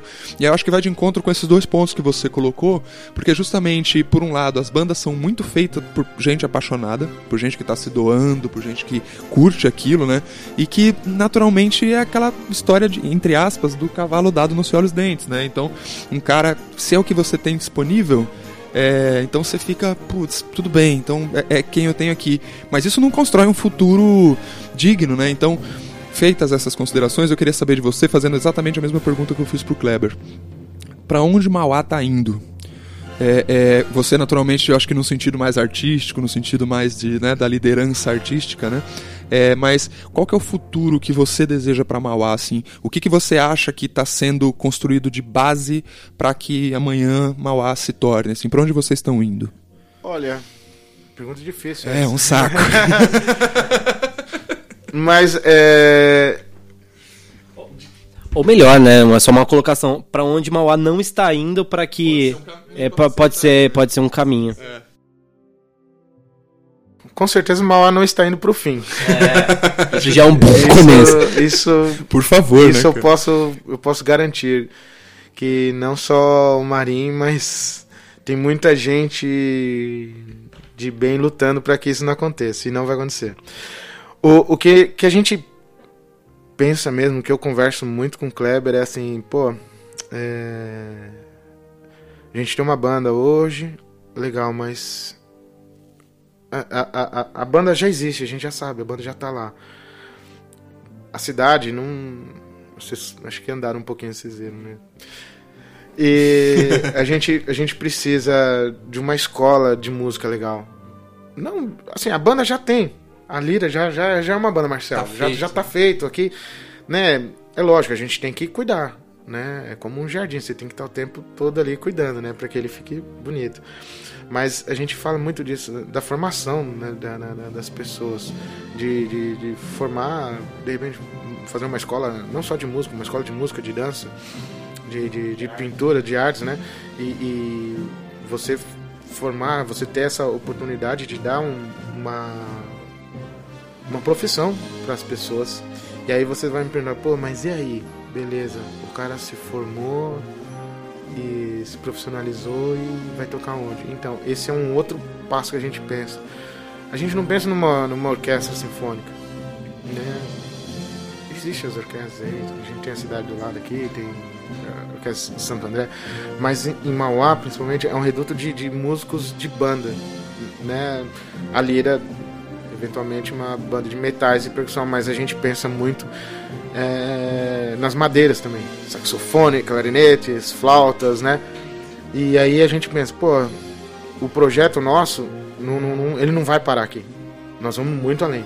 E, e, e, e onde e aí respondendo, onde nós queremos chegar é ter uma escola é, estruturada, uma, uma escola de, de, de, arte mesmo, onde a pessoa se, se, se torne um, um, um profissional capacitado e também formar grupos profissionais. Né? A ideia de ter uma banda sinfônica, é lógico, ela vai começar com sendo um núcleo jovem ainda, mas eventualmente essa banda sinfônica se tornar uma banda profissional, como foi a banda sinfônica do estado, como como foi a banda sinfônica de Cubatão, enfim, a banda de Hortolândia, que é um, um exemplo para o Brasil inteiro, enfim. Esse é, é, esse é um caminho que a gente, é, é, mesmo sendo a longo prazo, é o que a gente vê, é o que nós estamos buscando agora, assim, de mais próximo. Cara, o que me preocupa, na verdade, é olhar assim, uma banda consolidada, com história, com bagagem, e não ter a valorização que realmente ela precisa ter, assim. Cara, é, eu fico preocupado com as outras, né? Porque se você tem uma banda de 85 anos, né, cara, que não é tão valorizada quanto. É, aí você fala, poxa, então e as outras? Porque como é que a gente vai fazer, cara? É, é muito. E, e, ouvindo você me dizer, se, tipo, é, é, aquele aperto no coração de dizer assim, poxa, se acontece com o Mauá, imagina o é, que pode acontecer daqui 10 anos com as outras. Brasil. É. Então, e, e isso daí é uma coisa é, até meio triste, né? Meio melancólico, porque você fala, cara, e aí, né? O que, que, vai acontecer? É. Mas é, é, foi como eu disse, a, a, a, banda, ela já existe, já tem. Então, assim, já tá feita a banda. Agora a gente tem que cuidar e procurar avançar, seguir em frente. O que, em é, frente, frente marcha. O que nós não temos é uma escola forte aqui no, no, no nosso município. Entendeu? E aí é o segundo passo depois da escola é onde colocar esse pessoal que se, se formou. Uhum. Então, assim, eu acho que, respondendo, é, onde a Lira quer chegar é. É nesse lugar. E é muito, é muito legal, cara. Assim, eu, eu enfim, tive algumas oportunidades de, de trabalho coletivo, né? Assim, como as bandas e fanfarras na vida. E é muito louco que é uma banda de repercussão nacional, né? 17 dos títulos dos caras são nacionais e com e é, é, é bonito até ver a sua preocupação local, né? Assim, eu continuo sendo a lira de Mauá. É, eu, né? eu, sou, eu, eu, eu sou mauense, né? Ah, é, aqui, então. Né? Eu vim pra cá, meu pai me trouxe aqui, então. Uhum. É, trabalhei em outras bandas, né? Trabalho em, em, outras bandas, mas é. Assim, fizeram fizeram muito por mim. Muitas pessoas me ajudaram. Eu não consegui chegar no Teatro Municipal sozinho. Muitas, muitas pessoas daqui de Mauá, é, também, né, pessoas de Mauá, outros. Ou seja, muita gente me ajudou. Então, é, isso que eu faço, eu vejo que é o mínimo que eu posso fazer. E mas eu tenho certeza que nessa minha né, nessa minha luta, né, nessa, nessa batalha nossa assim, muita gente vai, vai, vai somar, vai vir a somar e muitas pessoas estão estão conhecendo o nosso projeto, estão vendo as coisas que acontecem, como ele de fato acontece e estão se interessando e estão acreditando nisso e vendo que isso não é uma viagem do Marinho ou do Kleber. Não, é uma coisa possível, que né? é possível e, e, de fato Perfeito. vai ser um instrumento que vai melhorar a vida da, dessas pessoas. Né? Total, cara. Marinho, assim, por mim eu ficaria aqui o resto da, da tarde. Só como você tem esse concerto aí, eu vou te dar um desconto hoje, tá bom? Poxa, obrigado, mas, cara, mas... cara, a gente tá muito honrado de ter o seu tempo, de poder bater esse papo com você, de, é, de novo, já me repetindo a minha rasgação de seda. Mauá sempre foi uma referência para mim, o trabalho de vocês sempre foi uma referência, participou da minha formação como, como instrumentista e eu acho que é uma das bandas de maior referência no país, então é uma honra muito grande estar conversando com vocês.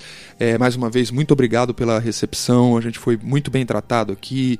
É, o pessoal é muito gente boa, né? Conversamos com os chefes de naipe todo, todo mundo super de boa, conversou com a gente legal. Então, pô, obrigado mesmo por receber Poxa. a gente e por, pelo seu tempo aqui, cara. Pô, Valeu pra mesmo. Mim, pra mim, eu também gostaria de poder ficar aqui com vocês muito mais tempo, a gente conversar muito mais coisas. Eu tenho certeza que nós teremos assuntos aqui. Nossa, pra... até é. experiência de. Mas olha, Sintam-se, é, exatamente. É, gente, desculpa, nós, nós, vamos voltar em breve, o, o, o Maurinho, a, gente, a Marinha, a gente volta. Eu tô com a Mauri na cabeça Marinho, Marinho, a gente volta e quando não voltarmos, a gente te manda uns convites para participar do Em Frente Marcha aqui para discutir. Não, Pô, já pensou a gente fazer um.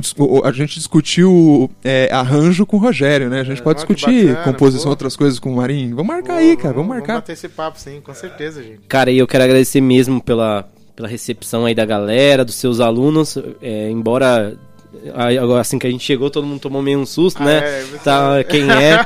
Mas depois, super receptivos, eu acho que a gente. É, é, meu, muito legal mesmo. Parabéns pela banda, para, parabéns pela essa garra, pela essa união que vocês levam pra pista mesmo.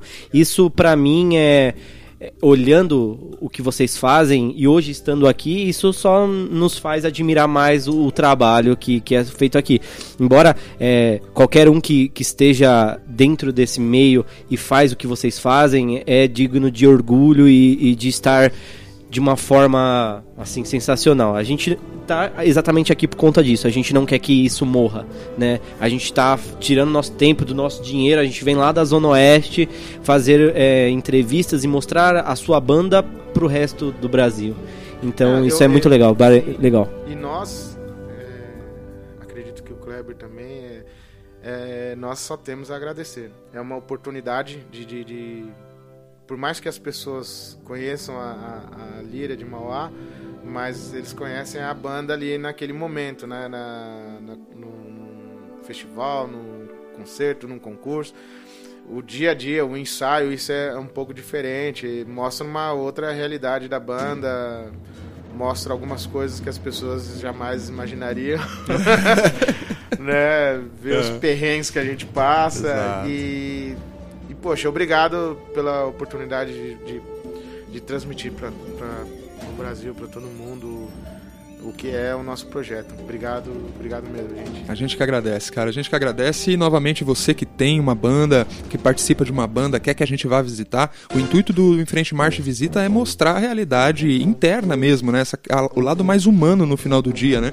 Das bandas para todo mundo, para que você não se sinta a banda né, mais isolada, mais abandonada, mais sem recurso do mundo. Saiba que tem até as maiores bandas do país passam por dificuldades e então é natural, né, que a gente precisa precise se ajudar para essa cena continuar acontecendo. Então, se você quer receber o, o, o Enfrente Marcha aí na sua banda, entre em contato com a gente, seja pelo WhatsApp, pelo Instagram, pelo Facebook, e a gente marca uma data, vai conhecer a sua banda, vai ser um prazer enorme, porque o intuito disso aqui é fazer a comunidade se conversar, fazer a comunidade se conhecer, para que através dessa interação a gente possa construir algo legal, possa construir o futuro, aí pavimentar o futuro das fanfarras e bandas no Brasil. Tá certo? Marinho, obrigado mais uma vez. E é isso, com isso a gente encerra aqui o episódio do Enfrente Marcha dessa semana, o primeiro Enfrente frente, marcha e visita com o Marinho. E aí no final, Marinho, a gente sempre faz. Eu fiz com o Kleber também, mas escolho qual que vai ser. É, é, a gente sempre faz o em frente, marche, que a gente fala, tá bom? Então vamos lá. É, como é que foi a última frase? Esse foi o episódio, a primeira edição do Em Frente Marcha Visita aqui. Começamos com o pé direito com a Lira de Mauá, né, cara? Pô, então ouça aí, comente, mande a sua opinião, o que, que você achou do episódio, mande perguntas, né? Se você quer fazer alguma pergunta pro pessoal aqui da, da gestão da Lira de Mauá, né, com dúvidas sobre a questão da estrutura, que foi algo que a gente falou bastante, mande suas perguntas pelo e-mail no faleconosco@enfrentemarche.com.br ou pelas redes sociais que eu já falei aqui, tá certo? Então é isso aí, em frente marche. 是。你